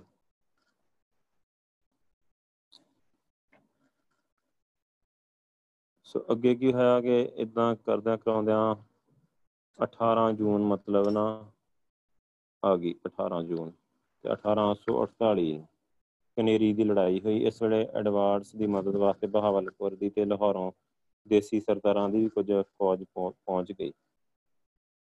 ਸੋ ਇਹਦਾ ਵੇਰਵਾ ਇਦਾਂ ਹੀ ਕਿ ਐਡਵਾਰਡਸ ਦੀ ਮਦਦ ਦੀ ਫੌਜ ਦਾ ਵੇਰਵਾ ਇਦਾਂ ਕਿ ਆਪਣੀ ਫੌਜ ਹੀ 2500 10 ਤੋਪਾਂ, ਬਹਾਵਲਪੁਰ ਦੀ ਫੌਜ ਜਿਹਦੇ ਨਾਲ ਮਿਲ ਗਈ 3000 ਹੀ 20 ਛੋਟੀਆਂ ਤੋਪਾਂ ਫਤਿਹ ਮੁਹੰਮਦ ਦੀ ਫੌਜ ਹੀ 9000 ਤੇ 11 ਤੋਪਾਂ।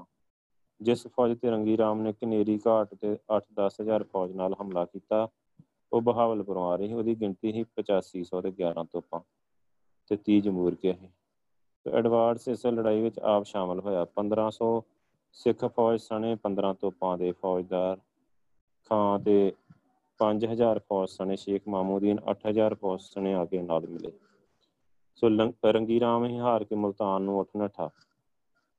ਸੂਰਜਕੁੰਡ ਦੀ ਲੜਾਈ 1 ਜੁਲਾਈ, ਮਲਤਾਨ ਤੋਂ ਬਾਹਰ ਸੂਰਜਕੁੰਡ ਕੋਲ 1 ਜੁਲਾਈ ਤੇ 1848 ਨੂੰ ਇੱਕ ਹੋਰ ਬੜੀ ਭਾਰੀ ਲੜਾਈ ਹੋਈ, ਜਿਸ ਵਿੱਚ ਦੋਵੇਂ ਧੜੇ ਮੂਲਰਾਜ ਤੇ ਐਡਵਾਂਸ ਬੜੇ ਖੁੱਲ ਬੜੇ ਤੁਲ ਖਲੇ ਜਾਂ ਇੱਕ ਗੋਲਾ ਮੂਲਰਾਜ ਦੇ ਹਾਥੀ ਤੇ ਜਾ ਪਿਆ, ਜਿਸ ਕਾਰਨ ਹਾਥੀ ਛੱਡ ਕੇ ਇੱਕ ਘੋੜੇ ਤੇ ਸਵਾਰ ਹੋਇਆ, ਪਰ ਫੌਜਾਂ ਵਿੱਚ ਰੌਲਾ ਪੈ ਗਿਆ ਕਿ ਮੂਲਰਾਜ ਮਰ ਗਿਆ। ਸੋ ਫੌਜਾਂ ਨਾਲ ਸੁੱਠੀਆਂ। ਮੂਲਰਾਜ ਹਾਰ ਕੇ ਤੇ ਕਿਲੇ ਵਿੱਚ ਜਾ ਵੜਿਆ। ਐਡਵਾਰਡਸ ਨੇ ਇਹ ਲੜਾਈ ਤਾਂ ਜਿੱਤ ਲਈ, ਪਰ ਦਾ ਹੌਸਲਾ ਨਾ ਪਿਆ ਗਿਆ ਗਾਂਵ ਵੱਧ ਕੇ ਕਿਲੇ ਨੂੰ ਘੇਰਾ ਪਾ ਲਿਆ। ਸੋ ਉਹਨੇ ਰੈਜ਼ੀਡੈਂਟ ਨੂੰ ਕਈ ਵਾਰੀ ਮਦਦ ਵਾਸਤੇ ਲਿਖਿਆ, ਪਰ ਅੱਗੋਂ ਜਵਾਬ ਹੀ ਮਿਲਦਾ ਰਿਹਾ। ਅੰਗਰੇਜ਼ੀ ਫੌਜ ਭੇਜਣ ਤੇ ਇਨੀ ਢਿੱਲ ਵੇਖ ਕੇ ਖਾਲਸਾ ਫੌਜਾਂ ਤੇ ਕਈ ਸਰਦਾਰ ਹੋਰ ਹੋਰ ਕਿਆਸ ਕਰਨ ਲੱਗੇ। ਮੂਲ ਰਾਜ ਵੀ ਕਿਲਾ ਪੱਕਾ ਕਰਨ ਦਾ ਸਮਾਂ ਮਿਲ ਗਿਆ। ਉਹਨੇ ਬਹੁਤ ਸਾਰਾ ਅਨਾਜ ਤੇ ਜੰਗੀ ਸਮਾਨ ਇਕੱਠਾ ਕਰ ਲਿਆ ਤੇ ਪੰਜਾਬ ਦੇ ਨਾਮ ਕੱਟੇ ਫੌਜੀ ਸਿੱਖ ਜਿਹੜੇ ਮੂਲ ਰਾਜ ਦੇ ਝੰਡੇ ਹੇਠ ਇਕੱਠੇ ਹੋਣ ਲੱਗ ਪਏ। ਸੋ ਕਹਿੰਦੇ ਕਿ ਇਸ ਤੋਂ ਡੇਢ ਕੁ ਮਹੀਨਾ ਪਹਿਲਾਂ ਇੱਕ ਹੋਰ ਬੁਰੀ ਘਟਨਾ ਹੋ ਗਈ, ਜਿਸ ਨੇ ਸਾਰੇ ਪੰਜਾਬ ਵਿੱਚ ਅੱਗ ਲਾ ਛੱਡੀ। 19 ਅਗਸਤ ਦੇ 1847 ਨੂੰ ਮਹਾਰਾਣੀ ਜਿੰਦ ਕੌਰ ਸ਼ੇਖੂਪੁਰ ਦੇ ਕਿਲੇ ਵਿੱਚ ਨਜ਼ਰਬੰਦ ਕਰ ਦਿੱਤੀ ਗਈ। ਕਰੀ ਦੀ ਰੈਜ਼ੀਡੈਂਟ ਬਣ ਦੇ ਨਾਲ ਮਹਾਰਾਣੀ ਦੀ ਕੈਦ ਬੜੀ ਸਖਤ ਹੋ ਗਈ। ਕਰੀ ਨੂੰ ਸ਼ੱਕ ਪਿਆ ਕਿ ਲਾਲ ਸਿੰਘ ਦਾ ਵਕੀਲ ਆ, ਸਾਹਿਬ ਸਿੰਘ ਲੁਕ ਛਿਪ ਕੇ ਮਹਾਰਾਣੀ ਨੂੰ ਮਿਲਦਾ ਆ। ਸੋ ਸਾਹਿਬ ਸਿੰਘ ਨੂੰ ਤਾੜਨਾ ਕੀਤੀ ਗਈ ਕਿ ਉਹ ਫਿਰ ਸ਼ੇਖੂਪੁਰ ਦੇ ਨੇੜੇ ਨਾ ਟੋਕੇ। ਸੋ ਇਹਨਾਂ ਹੀ ਦਿਨਾਂ ਵਿੱਚ ਮਹਾਰਾਣੀ ਨੇ ਆਪਣੇ ਨੌਕਰਾਂ ਨੂੰ 60-60 ਰੁਪਏ ਬੁੱਧਕੀਆਂ ਨਾਮ ਦਿੱਤੀਆਂ, ਜਿਸ ਤੋਂ ਨਾਰਾਜ਼ ਹੋ ਕੇ ਰੈਜ਼ੀਡੈਂਟ ਨੇ ਸਾਰੇ ਨੌਕਰ ਹਟਾ ਦਿੱਤੇ ਤੇ ਬੁੱਧਕੀਆਂ ਵੀ ਵਾਪਸ ਕਰਾ ਦਿੱਤੀਆਂ। ਨਵੇਂ ਨੌਕਰ ਰੱਖੇ ਜੋ ਮਹਾਰਾਜੀ, ਮਹਾਰਾਣੀ ਦੇ ਦਿਲੋਂ ਵਿਰੋਧੀ ਸੀ। ਸੋ ਨਾਲ ਹੀ ਹੁਕਮ ਕੀਤਾ ਗਿਆ ਕਿ ਮਹਾਰਾਣੀ ਕਿਸੇ ਗੱਲਬਾਤ ਦੇ ਚਿੱਠੀ ਪੱਤਰ, ਚਿੱਠੀ ਚਿੱਠੀ ਪੱਤਰ ਨਹੀਂ ਕਰ ਸਕਦੀ ਕਿਸੇ ਨੂੰ। ਸੋ ਕੁਝ ਸਮੇਂ ਦੇ ਪਿੱਛੋਂ ਰੈਜ਼ੀਡੈਂਟ ਨੇ ਅਫਵਾਹ ਸੁਣੀ ਕਿ ਮਹਾਰਾਣੀ ਨੇ ਇੱਕ ਫਕੀਰ ਕਸ਼ਮੀਰ, ਮਤਲਬ ਗੁਲਾਬ ਸਿੰਘ ਕੋਲ ਤੇ ਇੱਕ ਦਲੀਪ ਸਿੰਘ ਕੋਲ ਭੇਜਿਆ ਆ। ਪਰ ਪੜਤਾਲ ਕਰਨ ਤੇ ਕੋਈ ਵੀ ਕਿਸੇ ਦਾ ਪਤਾ ਨਾ ਲੱਗਾ। ਸੋ ਇਹ ਅਣਕੀਤੇ ਗੁਨਾਹ ਦਾ ਮਤਲਬ ਫਲ ਮਹਾਰਾਣੀ ਦੀ ਕੈਦ ਬੜੀ ਕਰੜੀ ਹੋ ਗਈ। ਉਹਨੇ ਆਪਣੇ ਵਕੀਲ ਜੀਵਨ ਸਿੰਘ ਨੂੰ ਕਲਕੱਤੇ ਲਾਰਡ ਡਲਹੌਜੀ ਕੋਲ ਭੇਜਿਆ, ਪਰ ਉਹਨੇ ਕੱਖ ਨਾ ਸੁਣੀ। ਸੋ ਮਹਾਰਾਣੀ ਨੂੰ ਦੇਸ਼ ਨਿਕਾਲਾ। 1848 ਵਿੱਚ ਰੈਜ਼ੀਡੈਂਟ ਦੇ ਹੁਕਮ ਨਾਲ ਅੰਗਰੇਜ਼ਾਂ ਵਿਰੁੱਧ ਇੱਕ ਸਾਜ਼ਿਸ਼ ਵਿੱਚ ਚਾਰ ਆਦਮੀਆਂ ਨੂੰ ਸਜ਼ਾਵਾਂ ਹੋਈਆਂ, ਜਿਨ੍ਹਾਂ ਵਿੱਚ ਮਹਾਰਾਣੀ ਦਾ ਵਕੀਲ ਹੈ ਗੰਗਾ ਰਾਮ ਹੈ। ਸੋ ਇਹ ਨਾਮ ਕੱਟੇ ਕਾਨ ਸਿੰਘ ਨੂੰ ਫਾਂਸੀ ਦਿੱਤੀ ਗਈ। ਸੋ ਕਹਿੰਦੇ ਬਾਕੀ ਦੋਵਾਂ ਨੂੰ ਦੇਸ਼ ਨਿਕਾਲਾ। ਇਸੇ ਸਾਜ਼ਿਸ਼ ਦਾ ਸ਼ੱਕ ਮਹਾਰਾਣੀ ਤੇ ਵੀ ਕੀਤਾ ਗਿਆ। ਭਾਵੇਂ ਉਹਦਾ ਵਿਰੁੱਧ ਕੋਈ ਪੱਕਾ ਸਬੂਤ ਨਾ ਮਿਲਿਆ, ਪਰ ਉਹਨੂੰ ਦੇਸ਼ ਨਿਕਾਲੇ ਦੀ ਸਜ਼ਾ ਦੇ ਦਿੱਤੀ ਗਈ। ਤੇ ਤਿੰਨ ਮੈਂਬਰਾਂ ਵਿੱਚੋਂ ਇਹਦਾ ਮੋਢੀ ਤੇਜ ਸਿੰਘ ਮਹਾਰਾਣੀ ਦਾ ਜਾਤੀ ਵੈਰੀ ਸੀ। ਦਸਤਖਤ ਕਰਾ ਕੇ ਰੈਜ਼ੀਡੈਂਟ ਨੇ ਇਹ ਹੁਕਮ ਦੇ ਦਿੱਤਾ। ਸੋ 15 ਮਈ ਤੇ 1848 ਨੂੰ ਸ਼ੇਰੇ ਪੰਜਾਬ ਦੀ ਜਿਹੜੀ ਮਹਾਰਾਣੀ ਸੀ, ਜਿੰਦ ਕੌਰ, ਇੱਥੋਂ ਕੱਢ ਕੇ ਸ਼ੇਖੂਪੁਰੋਂ ਦੇ ਬਨਾਰਸ ਪਹੁੰਚਾ ਦਿੱਤੀ ਗਈ। ਇਸ ਦੇਸ਼ ਨਿਕਾਲੇ ਦੀ ਦੁਰਘਟਨਾ ਨੇ ਸਿੱਖ ਸਿਪਾਹੀਆਂ ਦੇ ਦਿਲਾਂ ਵਿੱਚ ਭਾਂਬੜ ਮਚਾ ਦਿੱਤੇ।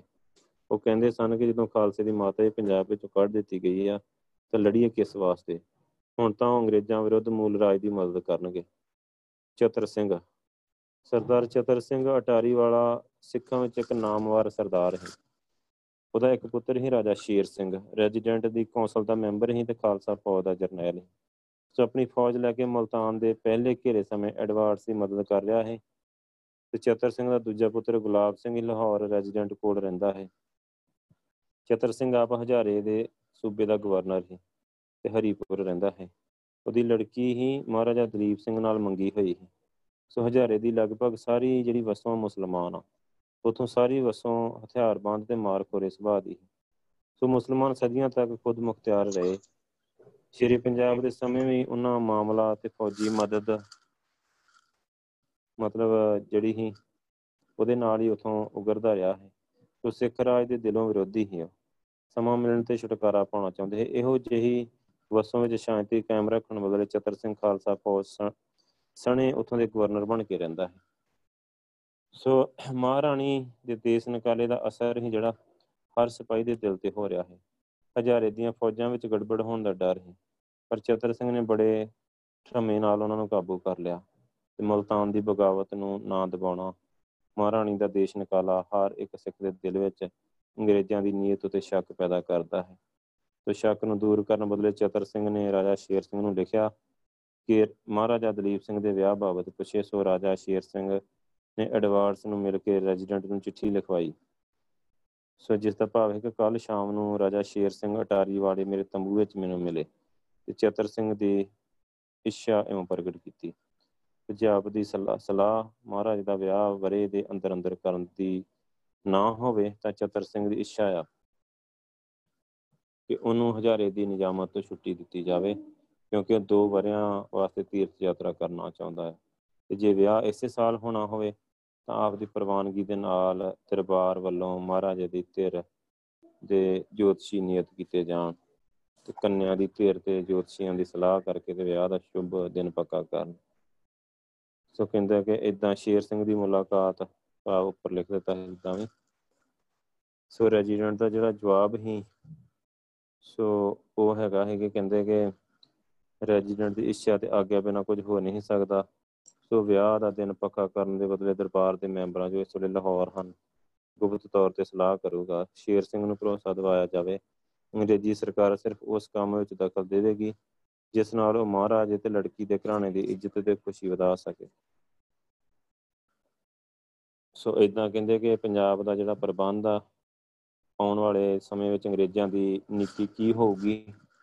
ਸੋ ਜਿਸ ਸਮੇਂ ਇਸ ਤਰ੍ਹਾਂ ਦਾ ਵਿਆਹ ਹੋਣ ਤੇ ਦੋਵੇਂ ਧਿਰਾਂ ਦਰਬਾਰ ਰਾਜੀ ਹੋਣ ਤੇ ਮੈਨੂੰ ਕੋਈ ਇਨਕਾਰ ਨਹੀਂ। ਉਹਨੇ ਵਿੰਗਾ ਟੇਡਾ ਜਿਹਾ ਉੱਤਰ ਸੁਣ ਕੇ ਰਾਜਾ ਸ਼ੇਰ ਸਿੰਘ ਤੇ ਚਤਰ ਸਿੰਘ ਦੋਹਾਂ ਦੇ ਦਿਲ ਟਹਿ ਗਏ। ਸੋ ਐਡਵਰਡ ਸਾਹਿਬ ਮੰਨਦਾ ਕਿ ਬਾਦ ਕਿਸਮਤੀ ਨਾਲ ਬੇਨਤੀ ਦਾ ਪੂਰਾ ਮਤਲਬ ਪ੍ਰਗਟ ਨਹੀਂ ਹੋਇਆ। ਸੋ ਇਹਨੇ ਤੇ ਬਸ ਨੇ ਅੰਗਰੇਜ਼ੀ ਸਰਕਾਰ ਨੇ ਕਰਮਚਾਰੀਆਂ ਵੱਲੋਂ ਬੁੱਢੇ ਸਰਦਾਰ ਚਤਰ ਸਿੰਘ ਨੂੰ ਬਾਗੀ ਹੋਣ ਵਾਸਤੇ ਮਜਬੂਰ ਕਰ ਦਿੱਤਾ ਗਿਆ। ਤੇ ਤੰਗ ਕਰਦੇ ਰਹਿੰਦੇ ਹੈ ਸਰਦਾਰਾਂ ਨੂੰ। ਸੋ ਇਦਾਂ ਜਦੋਂ ਹੁੰਦਾ ਗਿਆ, ਸੋ ਇਸ ਸੁਭਾਅ ਦੇ ਬੰਦੇ ਜਿਹੜੇ ਮਤਲਬ ਇਹਨਾਂ ਨੂੰ ਤੰਗ ਕਰਦੇ ਹੈ ਚਤਰ ਸਿੰਘ ਦੀ ਸਹਾਇਤਾ ਵਾਸਤੇ ਭੇਜਿਆ ਗਿਆ। ਜੋ ਨੇ ਸਹਾਇਤਾ ਕੀਤੀ, ਉਹ ਕਹਿੰਦੇ ਇਦਾਂ ਹੈਗੇ ਕੁਕਲੀ ਵਿੱਚ ਕੁਝ ਫੌਜ ਰਹਿੰਦੀ ਸੀ, ਉਹਦੇ ਕੁਝ ਸਿਪਾਹੀਆਂ ਨੇ ਬਗਾਵਤ ਕਰ ਦਿੱਤੀ। ਚਤਰ ਸਿੰਘ ਦੇ ਹੁਕਮ ਨਾਲ ਫੌਜ ਦੇ ਅਫਸਰ ਬਗਾਵਤ ਨੂੰ ਦਬਾ ਰਹੇ ਸਨ, ਪਰ ਐਬਟ ਨੇ ਇਸ ਵਿੱਚ ਵੀ ਚਤਰ ਸਿੰਘ ਦੀ ਸਾਜ਼ਿਸ਼ ਸੁਝੀ ਕਹਿਣ ਲੱਗਾ ਕਿ ਚਤਰ ਸਿੰਘ ਅੰਗਰੇਜ਼ਾਂ ਨੂੰ ਪੰਜਾਬ ਵਿੱਚੋਂ ਕੱਢ ਦੇਣ ਦੇ ਮਨਸੂਬੇ ਬਣਾ ਰਿਹਾ ਹੈ। ਐਬਟ ਹਰੀਪੁਰ ਤੋਂ 36 ਮੀਲ ਦੂਰ ਸੇਵਾ ਵਿੱਚ ਜਾ ਰਿਹਾ। ਤੇ ਕਹਿੰਦਾ ਕਿ ਚਤਰ ਸਿੰਘ ਨੇ ਉਸ ਪਾਸ ਆਪਣਾ ਵਕੀਲ ਭੇਜਿਆ, ਪਰ ਉਹਨੇ ਅੱਗੋਂ ਉੱਤਰ ਦਿੱਤਾ ਕਿ ਮੈਂ ਤੇਰੇ ਮਾਲਕ ਦਾ ਇਤਬਾਰ ਨਹੀਂ ਕਰਦਾ। ਚਤਰ ਸਿੰਘ ਨੇ ਵੀ ਇਹ ਕਿਹਾ ਕਿ ਜੇ ਕਹੋ ਤਾਂ ਮੈਂ ਆਪ ਜਾਂ ਮੇਰਾ ਪੁੱਤਰ ਅਤਰ ਸਿੰਘ ਤੁਹਾਡੇ ਕੋਲ ਆ ਕੇ ਰਹੀਏ। ਪਰ ਐਬਟ ਨੇ ਕੋਈ ਇੱਕ ਨਾ ਮੰਨੀ ਸਗੋਂ ਇਲਾਕੇ ਦੇ ਮੁਸਲਮਾਨਾਂ ਨੂੰ ਭੜਕਾ ਕੇ ਹਰੀਪੁਰ ਵਿੱਚ ਚਤਰ ਸਿੰਘ ਦੇ ਘਰ ਤੇ ਜਾ ਹਮਲਾ ਕਰਾ ਦਿੱਤਾ। ਸੋ ਕਹਿੰਦੇ ਕਿ 6 ਅਗਸਤ ਤੇ 1848 ਨੂੰ ਐਬਟ ਦੇ ਇਸ਼ਾਰੇ ਤੇ ਮੁਸਲਮਾਨਾਂ ਦੇ ਦਲਾਂ ਦੇ ਦਲ ਹਰੀਪੁਰ ਆ ਪਹੁੰਚੇ ਤੇ ਚਤਰ ਸਿੰਘ ਦੇ ਘਰ ਨੂੰ ਘੇਰਾ ਪਾ ਲਿਆ ਗਿਆ। ਖਾਲਸਾ ਫੌਜ ਪੁਕਲੀ ਵਿੱਚ ਸੀ। ਉਥੋਂ ਹਰੀਪੁਰ ਪੁੱਜਣ ਵਿੱਚ ਭਾਰੀ ਔਕੜੇ ਸੀ। ਕਿ ਐਬਟ ਮੁਸਲਮਾਨੀ ਫੌਜ ਲੈ ਕੇ ਰਾਹ ਰੋਕੀ ਬੈਠਾ ਹੈ। ਸੋ ਜਿਹੜੀ ਥੋੜੀ ਬਹੁਤੀ ਫੌਜ ਸ਼ਹਿਰ ਵਿੱਚ ਰਾਖੀ ਵਾਸਤੇ ਹਰੀਪੁਰ ਵਿੱਚ ਸੀ, ਚਤਰ ਸਿੰਘ ਨੇ ਉਸ ਨੂੰ ਆ ਚੜੇ ਮੁਸਲਮਾਨਾਂ ਨੂੰ ਰੋਕਣ ਵਾਸਤੇ ਹੁਕਮ ਦਿੱਤਾ। ਇੱਕ ਅਮਰੀਕਨ ਕਨੋਰਾ ਤੋਪਖਾਨੇ ਦਾ ਅਫਸਰ ਸੀ। ਚਤਰ ਸਿੰਘ ਨੇ ਉਹਨੂੰ ਫੌਜ ਦਾ ਸਾਥ ਦੇਣ ਵਾਸਤੇ ਕਿਹਾ ਤਾਂ ਉਹਨੇ ਅੱਗੋਂ ਜਵਾਬ ਦਿੱਤਾ ਕਿ ਕਪਤਾਨ ਐਬਟ ਦੇ ਹੁਕਮ ਬਿਨਾ ਮੈਂ ਆਪਣਾ ਤੋਪਖਾਨਾ ਲੈ ਕੇ ਜਾਣ ਨੂੰ ਤਿਆਰ ਨਹੀਂ। ਸਰਦਾਰ ਨੇ ਬਥੇਰਾ ਸਮਝਾਇਆ, ਇਸ ਤਰ੍ਹਾਂ ਸਾਡਾ ਸਰਬੰਸ ਨਾਸ ਹੋ ਜਾਊਗਾ। ਪਰ ਕਨੋਰਾ ਨੇ ਇੱਕ ਨਾ ਮੰਨੀ, ਸਗੋਂ ਤੋਪਾਂ ਦੇ ਵਿੱਚ ਖਲੋ ਗਿਆ। ਕਹਿਣ ਲੱਗਾ, ਜਿਹੜਾ ਅੱਗੇ ਵਧੇਗਾ, ਪਹਿਲਾਂ ਮੈਂ ਉਸੇ ਨੂੰ ਉਡਾ ਦਿਆਂਗਾ। ਤੇ ਚਤਰ ਸਿੰਘ ਨੇ ਤੋਪਾਂ ਲਿਆਉਣ ਬਦਲੇ ਆਪਣੀ ਫੌਜ ਭੇਜੀ। ਇਹ ਵੇਖ ਕੇ ਕਨੋਰਾ ਗੁੱਸੇ ਨਾਲ ਭੜਕ ਉੱਠਿਆ। ਉਹਨੇ ਇੱਕ ਸਿੱਖ ਹੌਲਦਾਰ ਚਤਰ ਸਿੰਘ ਦੀ ਫੌਜ ਉੱਤੇ ਤੋਪਾਂ ਚਲਾਉਣ ਵਾਸਤੇ ਕਿਹਾ। ਹੌਲਦਾਰ ਨਾ ਮੰਨਿਆ। ਤਾਂ ਕਨੋਰਾ ਨੇ ਉਸ ਨੂੰ ਤਲਵਾਰ ਨਾਲ ਕਤਲ ਕਰ ਦਿੱਤਾ ਤੇ ਆਪ ਤੋਪਾਂ ਚਲਾਉਣ ਲੱਗਾ। ਤੋਪ ਦਾ ਨਿਸ਼ਾਨਾ ਖਾਲੀ ਗਿਆ। ਇਹਨਾਂ ਨੂੰ ਫੌਜੀ ਕੋਲ ਅਪੜ ਗਏ। ਕਨੋਰਾ ਨੇ ਪਿਸਤੌਲ ਨਾਲ ਉਹਨਾਂ ਤੇ ਹਮਲਾ ਕੀਤਾ, ਦੋ ਸਿਪਾਹੀ ਮਾਰ ਦਿੱਤੇ। ਇਸ ਸਮੇਂ ਫੌਜ ਵਿੱਚ ਇੱਕ ਸਿਪਾਹੀ ਨੇ ਅੱਗੇ ਵਧ ਗਏ ਕਨੋਰਾ ਨੂੰ ਤਲਵਾਰ ਨਾਲ ਕਤਲ ਕਰ ਦਿੱਤਾ। ਸੋ ਚਤਰ ਸਿੰਘ ਨੇ ਸਿਪਾਹੀ ਨੂੰ ਇਨਾਮ ਦਿੱਤਾ। ਫੌਜ ਨੂੰ ਸ਼ਹਿਰ ਦੀ ਰਾਖੀ ਵਾਸਤੇ ਭੇਜਿਆ। ਕਨੋਰਾ ਦੇ ਕਤਲ ਦੀ ਖਬਰ ਸੁਣ ਕੇ ਤੇ ਅਬੜ ਨੂੰ ਅੱਗ ਲੱਗ ਉੱਠੀ। ਸੋਨੇ ਰੈਜੀਡੈਂਟ ਨੂੰ ਲਿਖਿਆ, ਚਤਰ ਸਿੰਘ ਨੇ ਪਸ਼ੌਰਾ ਸਿੰਘ ਵਾਂਗ ਕਨੋਰਾ ਤੇ ਬੇਰਹਿਮੀ ਨਾਲ ਕਤਲ ਕਰ ਦਿੱਤਾ ਹੈ ਤੇ ਉਹਨੇ ਕਨੋਰਾ ਨੂੰ ਕਤਲ ਕਰਨ ਦੇ ਬਦਲੇ ਪਹਿਲਾਂ ਹੀ ਇਰਾਦਾ ਪੱਕਾ ਕੀਤਾ ਹੋਇਆ ਹੈ। ਸੋ ਚਤਰ ਸਿੰਘ ਨੇ ਸਾਰੀ ਘਟਨਾ ਰੈਜੀਡੈਂਟ ਨੂੰ ਲਿਖ ਕੱਲੀ ਚਤਰ ਸਿੰਘ ਤੇ ਐਵਰਡ ਦੀਆਂ ਚਿੱਠੀਆਂ ਪੜ੍ਹ ਕੇ ਤੇ ਰੈਜ਼ੀਡੈਂਟ ਨੇ ਐਵਰਡ ਨੂੰ ਲਿਖਿਆ ਕਿ ਕਨੋਰਾ ਦੀ ਮੌਤ ਬਾਬਤ ਮੈਂ ਤੇਰੀ ਤੇ ਚਤਰ ਸਿੰਘ ਦੀ ਚਿੱਠੀ ਪੜ੍ਹੀ ਆ। ਕਨੋਰਾ ਹੁਕਮ ਨਾ ਮੰਨਣ ਕਾਰਨ ਮਾਰਿਆ ਗਿਆ ਹੈ ਤੇ ਮੈਂ ਇਸ ਘਟਨਾ ਬਾਰੇ ਤੇਰੇ ਖਿਆਲ ਨਾਲ ਸਹਿਮਤ ਨਹੀਂ। ਤੇ ਚਤਰ ਸਿੰਘ ਸੂਬੇ ਦਾ ਦੀਵਾਨ ਤੇ ਗਵਰਨਰ ਆ। ਸਿੱਖ ਫੌਜ ਦੇ ਅਫਸਰਾਂ ਦਾ ਉਹਦਾ ਹੁਕਮ ਮੰਨਣਾ ਜ਼ਰੂਰੀ ਆ। ਉਹ ਹਰ ਹੁਕਮ ਦਾ ਜ਼ਿੰਮੇਵਾਰ ਆ। ਸੋ ਮੈਂ ਨਹੀਂ ਸਮਝਦਾ ਕਿ ਘਟਨਾ ਤੇ ਹਨੇਰਾ ਪਾਸਾ ਸਾਹਮਣੇ ਰੱਖ ਕੇ ਤੇ ਪਿਸ਼ੌਰਾ ਸਿੰਘ ਵਾਂਗ ਬੇਤਰਸੀ ਦਾ ਕਮੀਨਾ ਤੇ ਕਾਇਰਤਾ ਭਰਿਆ ਕਤਲ। ਕਿਵੇਂ ਆਖਦਾ ਤੂੰ? ਸੋ ਇਦਾਂ ਇਹਨਾਂ ਦਾ ਚੱਲਦਾ ਰਿਹਾ ਕੰਮ। ਇਹਨਾਂ ਨੇ ਮਜਬੂਰ ਕਰ ਦਿੱਤਾ, ਮਤਲਬ ਚਤਰ ਸਿੰਘ ਨੂੰ ਵੀ ਬਗਾਵਤ ਕਰਨ ਤੇ।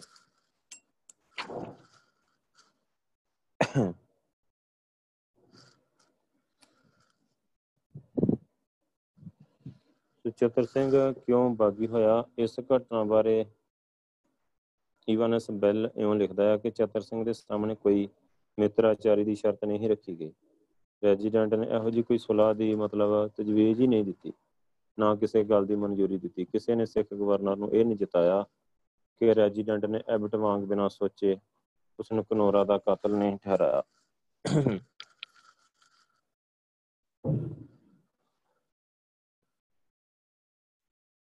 ਸੋ ਕਹਿੰਦਾ ਕਿ ਅੱਗੋਂ ਚੱਲ ਕੇ ਇਹ ਲਿਖਦਾ ਕਿ ਜਦ ਚਤਰ ਸਿੰਘ ਨੂੰ ਤਸੱਲੀ ਹੋ ਗਈ ਕਿ ਲਾਹੌਰ ਦਰਬਾਰ ਤੇ ਰੈਜ਼ੀਡੈਂਟ ਕੋਲ ਅਪੀਲ ਕਰਨ ਦਾ ਕੋਈ ਲਾਭ ਨਹੀਂ, ਕੈਪਟਨ ਐਬਟ ਦੀ ਕਾਰਵਾਈ ਤੋਂ ਇਨਕਾਰ ਨਹੀਂ ਕੀਤਾ ਜਾ ਸਕਦਾ, ਨਾ ਹੀ ਉਹਨੂੰ ਰੱਦ ਕੀਤਾ ਗਿਆ ਹੈ, ਸਿਰਫ ਉਹਦੀ ਜਾਨ ਬਖਸ਼ੀ ਗਈ ਹੈ। ਉਹ ਇਸ ਤੋਂ ਬਿਨਾਂ ਹੋਰ ਕੀ ਸਮਝ ਸਕਦਾ ਕਿ ਪੰਜਾਬ ਦੀ ਸਮੁੱਚੀ ਤਬਾਹੀ ਵਿੱਚ ਉਸ ਨੂੰ ਸ਼ਿਕਾਰ ਦਾ ਪਹਿਲਾ ਨਿਸ਼ਾਨਾ ਬਣਾਇਆ ਗਿਆ ਹੈ। ਸੋ ਮਹਾਰਾਜੀ ਮਹਾਰਾਣੀ ਦੇ ਦੇਸ਼ ਨਕਾਲੇ ਤੇ ਉਸ ਨਾਲ ਕੀਤੇ ਹੋਏ ਬੁਰੇ ਵਰਤਾਓ ਤੋਂ ਉਹ ਪਹਿਲਾਂ ਹੀ ਬੜਾ ਨਿਰਾਸ਼ ਹੋਇਆ, ਭਰਿਆ ਰਹਿੰਦਾ ਹੈ ਮਹਾਰਾਜ ਦੇ ਵਿਆਹ ਵਾਲੇ ਵੀ ਕੋਲ-ਮੋਲ ਜਵਾਬ ਨੇ ਉਹਦੇ ਦਿਮਾਗ ਵਿੱਚ ਕਈ ਤਰ੍ਹਾਂ ਦੇ ਮਨਸੂਬੇ ਪੈਦਾ ਕਰ ਦਿੱਤੇ। ਸੋ ਜਮਾਨੇ ਦੀ ਚਾਲ ਨੂੰ ਤਾੜ ਗਿਆ ਹੈ ਕਪਤਾਨ ਐਬਟ ਦੀਆਂ ਕਰਨੀਆਂ ਨੇ ਉਹਨੂੰ ਡੂੰਘੇ ਸ਼ੱਕ ਵਿੱਚ ਪਾ ਦਿੱਤਾ। ਚਤਰ ਸਿੰਘ ਜਾਣਦਾ ਹੈ ਕਿ ਇਹ ਜਿਹੜਾ ਐਬਟ ਆ, ਉਹਨੂੰ ਤਬਾਈ ਦਾ ਕੰਮ ਨਿਪਰੇ ਚੜਨ ਦੀ ਆਗਿਆ ਦਿੱਤੀ ਗਈ। ਸੋ ਜਦੋਂ ਮੁਸਲਮਾਨਾਂ ਨੂੰ ਸਿੱਖਾਂ ਦੇ ਵਿਰੁੱਧ ਭੜਕਾਉਣ, ਉਹਨਾਂ ਦੇ ਦਿਲਾਂ ਵਿੱਚ ਵੱਡੇ ਵਡੇਰਿਆਂ ਦੇ ਕਤਲਾਂ ਦੀਆਂ ਯਾਦ ਤਾਜ਼ਾ ਕਰ ਲਈ ਚਾਲ ਵੱਡੇ ਵੱਡੇ ਅੰਗਰੇਜ਼ੀ ਅਫਸਰਾਂ ਨੇ ਇਖਤਿਆਰ ਤੇ ਪ੍ਰਵਾਨ ਕੀਤੀ ਤੇ ਬੁੱਢੇ ਸਰਦਾਰ ਦੇ ਦਿਲ ਵਿੱਚ ਵੀ ਦੁਸ਼ਮਣੀ ਦੀ ਅੱਗ ਭੜਕ ਉੱਠੀ। ਸੋ ਬਹੁਤਾ ਚਿਰ ਜੋਸ਼ੀਲੇ ਸਿੱਖਾਂ ਤੇ ਫੌਜ ਦੇ ਮਗਰ ਲੱਗਣ ਵਾਲਿਆਂ ਨੂੰ ਬਗਾਵਤ ਤੋਂ ਨਹੀਂ ਰੋਕ ਸਕਦਾ। ਹੁਣ ਤੋਂ ਨੇ ਖੁੱਲਮ ਖੁੱਲਾ ਬਗਾਵਤ ਕਰ ਦਿੱਤੀ, ਆਪਣੇ ਧਰਮ ਤੇ ਸਿੱਖ ਰਾਜ ਵਾਸਤੇ ਆਖਰੀ ਜੰਗ ਵਿੱਚ ਆਪਣਾ ਜੀਵਨ ਅਰਪਣ ਕਰ ਦਿੱਤਾ। ਸੋ ਅੰਤ ਚਤਰ ਸਿੰਘ ਨੇ ਬਗਾਵਤ ਕਰ ਦਿੱਤੀ। ਸੱਚੀ ਗੱਲ ਤਾਂ ਕਿ ਉਹਨੂੰ ਬਗਾਵਤ ਕਰਨ ਵਾਸਤੇ ਮਜਬੂਰ ਕੀਤਾ ਗਿਆ। ਉਹ ਚਾਹ ਨਾਲ ਬਾਗੀ ਨਹੀਂ ਹੋਇਆ। ਉਹਨੂੰ ਬਦੋ ਬਦੀ ਬਾਗੀ ਬਣਾਇਆ ਗਿਆ। ਹੁਣ ਫੇਰੇ ਦੀ ਅੱਗ ਮੱਚ ਉੱਠੀ। ਚਤਰ ਸਿੰਘ ਦੇ ਬਾਗੀ ਹੋਣ ਦਾ ਐਲਾਨ ਸੁਣ ਕੇ ਦਲਾਂ ਦੇ ਦਲ ਉਹਦੇ ਝੰਡੇ ਹੇਠ ਇਕੱਠੇ ਹੋਣ ਲੱਗੇ ਤੇ ਕਈ ਛਾਉਣੀਆਂ ਵਿੱਚ ਵੀ ਸਿਪਾਹੀ ਬਾਗੀ ਹੋ ਗਏ। ਜਿਹੜਾ ਸਰਦਾਰ, ਬੁੱਢਾ ਸਰਦਾਰ ਚਤਰ ਸਿੰਘ ਕੁਝ ਸਮਾਂ ਪਹਿਲਾਂ ਤੀਰਥ ਯਾਤਰਾ ਦੀ ਚਾਹ ਰੱਖਦਾ ਹੈ ਹੁਣ ਰਣ ਤੀਰਥ ਵਿੱਚ ਸ਼ਹੀਦ ਹੋਣ ਵਾਸਤੇ ਤਿਆਰ ਹੋ ਗਿਆ। ਤੇ ਆਪਣੇ ਬਾਗੀ ਹੋਣ ਦੀ ਖਬਰ ਉਹਨੇ ਆਪਣੇ ਪੁੱਤਰ ਰਾਜਾ ਸ਼ੇਰ ਸਿੰਘ ਨੂੰ ਵੀ ਕੱਲ ਦਿੱਤੀ। ਸਾਰੀਆਂ ਗੱਲਾਂ ਨੂੰ ਵਿਚਾਰ ਕੇ ਰਾਜਾ ਸ਼ੇਰ ਸਿੰਘ ਨੇ ਵੀ ਬਾਗੀ ਹੋਣ ਦਾ ਐਲਾਨ ਕਰ ਦਿੱਤਾ। 13 ਸਤੰਬਰ ਨੂੰ ਸ਼ੇਰ ਸਿੰਘ ਨੇ ਇੱਕ ਗੁਪਤ ਚਿੱਠੀ ਰਾਹੀਂ ਆਪਣੇ ਛੋਟੇ ਭਰਾ ਗੁਲਾਬ ਸਿੰਘ ਨੂੰ ਲਾਹੌਰ ਲਿਖੀ। ਜਿਹਦਾ ਭਾਵ ਹੈ ਕਿ ਸਿੰਘ ਸਾਹਿਬ, ਮਤਲਬ ਪਿਤਾ, ਮੈਨੂੰ ਵਾਰ-ਵਾਰ ਇਹ ਲਿਖਦੇ ਹਨ ਕਿ ਐਬਟਾ ਜਿਹੜਾ, ਉਹਦਾ ਹੁਕਮ ਹਮੇਸ਼ਾ ਮੰਨਦੇ ਆ ਮਗਰ ਉਹਦੇ ਅੰਗਰੇਜ਼ ਅਫਸਰ ਨੇ ਹਜ਼ਾਰ ਦੇ ਮੁਸਲਮਾਨਾਂ ਨਾਲ ਮਿਲ ਕੇ ਤੇ ਬੜਾ ਅਨਰਥ ਕੀਤਾ ਤੇ ਪਿਤਾ ਜੀ ਨੂੰ ਬੜਾ ਦੁੱਖ ਦਿੱਤਾ ਆ। ਵਧੇਰੇ ਕੀ ਆਖਾਂ। ਉਸ ਅੰਗਰੇਜ਼ ਅਫਸਰ ਨੇ ਖਾਲਸੇ ਦਾ ਨਾਸ਼ ਕਰਨ ਵਿੱਚ ਕੋਈ ਕਸਰ ਨਹੀਂ ਛੱਡੀ। ਸੋ ਹੁਣ ਕਹਿੰਦੇ ਕਿ ਹੁਣ ਤੱਕ ਉਹ ਮੇਰੇ ਨਾਲ ਚੰਗਾ ਵਰਤਾਓ ਕਰ ਰਿਹਾ, ਪਰ ਪਿਛਲੇ ਹਫ਼ਤੇ ਤੋਂ ਉਹਦੇ ਦਿਲੀ ਭਾਵ ਕੁਝ ਬਦਲ ਗਏ ਨੇ। ਇਸ ਵਾਸਤੇ ਮੈਂ ਪਿਤਾ ਜੀ ਨੂੰ ਮਿਲਣ ਦਾ ਪੱਕਾ ਪਰਨ ਕਰ ਲਿਆ। ਸੋ ਪਿਤਾ ਜੀ ਦੀ ਆਗਿਆ ਤੇ ਮੇਰੀ ਸਲਾਹ ਉੱਤੇ ਜੇ ਤੈਨੂੰ ਕੁਝ ਸ਼ਰਧਾ ਹੋਵੇ, ਤਾਂ ਚਿੱਠੀ ਮਿਲਦੇ ਆਂ ਪਿਤਾ ਜੀ ਕੋਲ ਚਲੇ ਜਾਣਾ। ਨਹੀਂ ਤਾਂ ਜੰਮੂ ਜਾਂ ਕਿਸੇ ਹੋਰ ਥਾਂ ਵੱਲ ਚਲੇ ਜਾਣਾ, ਇਸ ਕੰਮ 'ਚ ਢਿੱਲ ਨਹੀਂ ਕਰਨੀ। ਜੇ ਮੇਰੀ ਸਲਾਹ ਪ੍ਰਵਾਨ ਹੋਏ ਤੇ ਤੈਨੂੰ ਚੰਗਾ ਲੱਗੇ ਤਾਂ ਕਰਨਾ। ਪਰ ਨਾਲ ਇੱਕ ਗੱਲ ਚੇਤੇ ਰੱਖਣੀ ਕਿ ਪਿਤਾ ਦੀ ਆਗਿਆ ਮੰਨਣੀ, ਔਲਾਦ ਦਾ ਧਰਮ ਆ। ਸੋ ਇਹ ਜੀਵਨ ਚਾਰ ਦਿਹਾੜੇ ਆ। ਸੋ ਮੇਰੀ ਚਿੱਠੀ ਦੀ ਉਡੀਕ ਨਾ ਰੱਖਣੀ। ਜਿਉਂਦੇ ਰਹੇ ਤਾਂ ਫੇਰ ਮਿਲਾਂਗੇ। ਜੇ ਨਹੀਂ ਤੇ ਵਾਹਿਗੁਰੂ ਨੂੰ ਪਾਵੇ ਤੇ 14 ਸਤੰਬਰ ਤੇ 1848 ਨੂੰ ਰਾਜਾ ਸ਼ੇਰ ਸਿੰਘ ਨੇ ਬਾਗੀ ਹੋਣ ਦਾ ਐਲਾਨ ਕਰ ਦਿੱਤਾ। ਸਾਰੇ ਪੰਜਾਬੀਆਂ ਤੇ ਹੋਰਨਾਂ ਲੋਕਾਂ ਤੋਂ ਇਹ ਗੱਲ ਲੁਕੀ ਹੋਈ ਨਹੀਂ ਸੀ ਕਿ ਸੱਚਖੰਡ ਵਾਸੀ ਕਿ ਸਾਰੇ ਲੋਕਾਂ ਤੋਂ ਇਹ ਗੱਲ ਨਹੀਂ ਲੁਕੀ ਕਿ ਰਣਜੀਤ ਸਿੰਘ ਦੀ ਵਿਧਵਾ ਜਿਹੜੀ ਮਹਾਰਾਣੀ ਜਿੰਦ ਕੌਰ ਉਤੇ ਫਰੰਗੀਆਂ ਨੇ ਨਾ ਅਤਿਆਚਾਰ ਕੀਤਾ ਹੈ।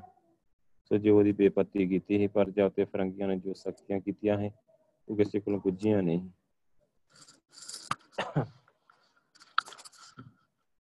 ਸੋ ਕਹਿੰਦੇ ਰਾਜਾ ਸ਼ੇਰ ਸਿੰਘ ਕਿਉਂ ਬਾਗੀ ਹੋਇਆ?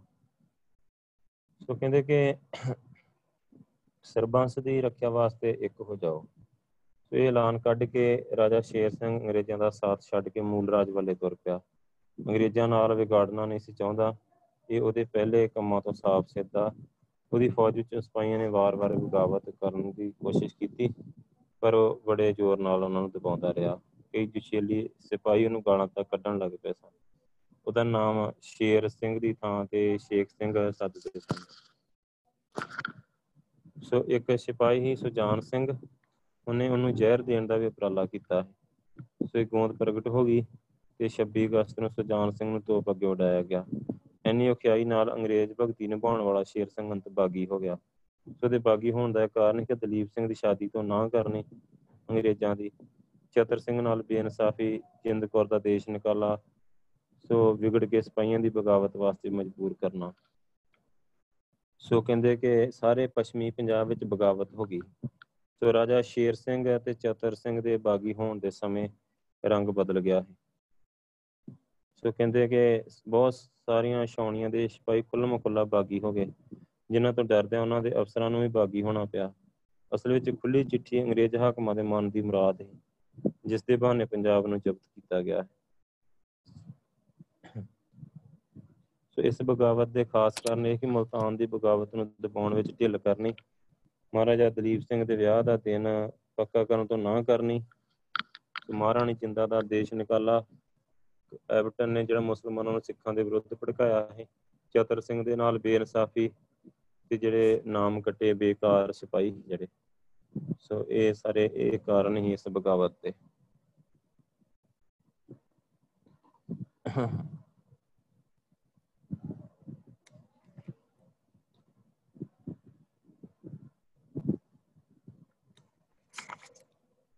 ਸੋ ਅੱਗੇ ਫਿਰ ਮਲਤਾਨ ਦੀ ਲੜਾਈ ਹੋਈ। ਹੁਣ ਟਾਈਮ ਥੋੜਾ ਰਹਿ ਗਿਆ ਹੈ। ਸੋ ਮੇਰੇ ਖਿਆਲ ਆਪਾਂ ਨੂੰ ਕੱਲ ਨੂੰ ਕਰਨੀ ਚਾਹੀਦੀ ਆ। ਜੇ 9 ਮਿੰਟ ਹੈਗੇ ਆ, ਸ਼ਾਇਦ ਇਹ ਆਪਾਂ ਕਰ ਲਾਂਗੇ।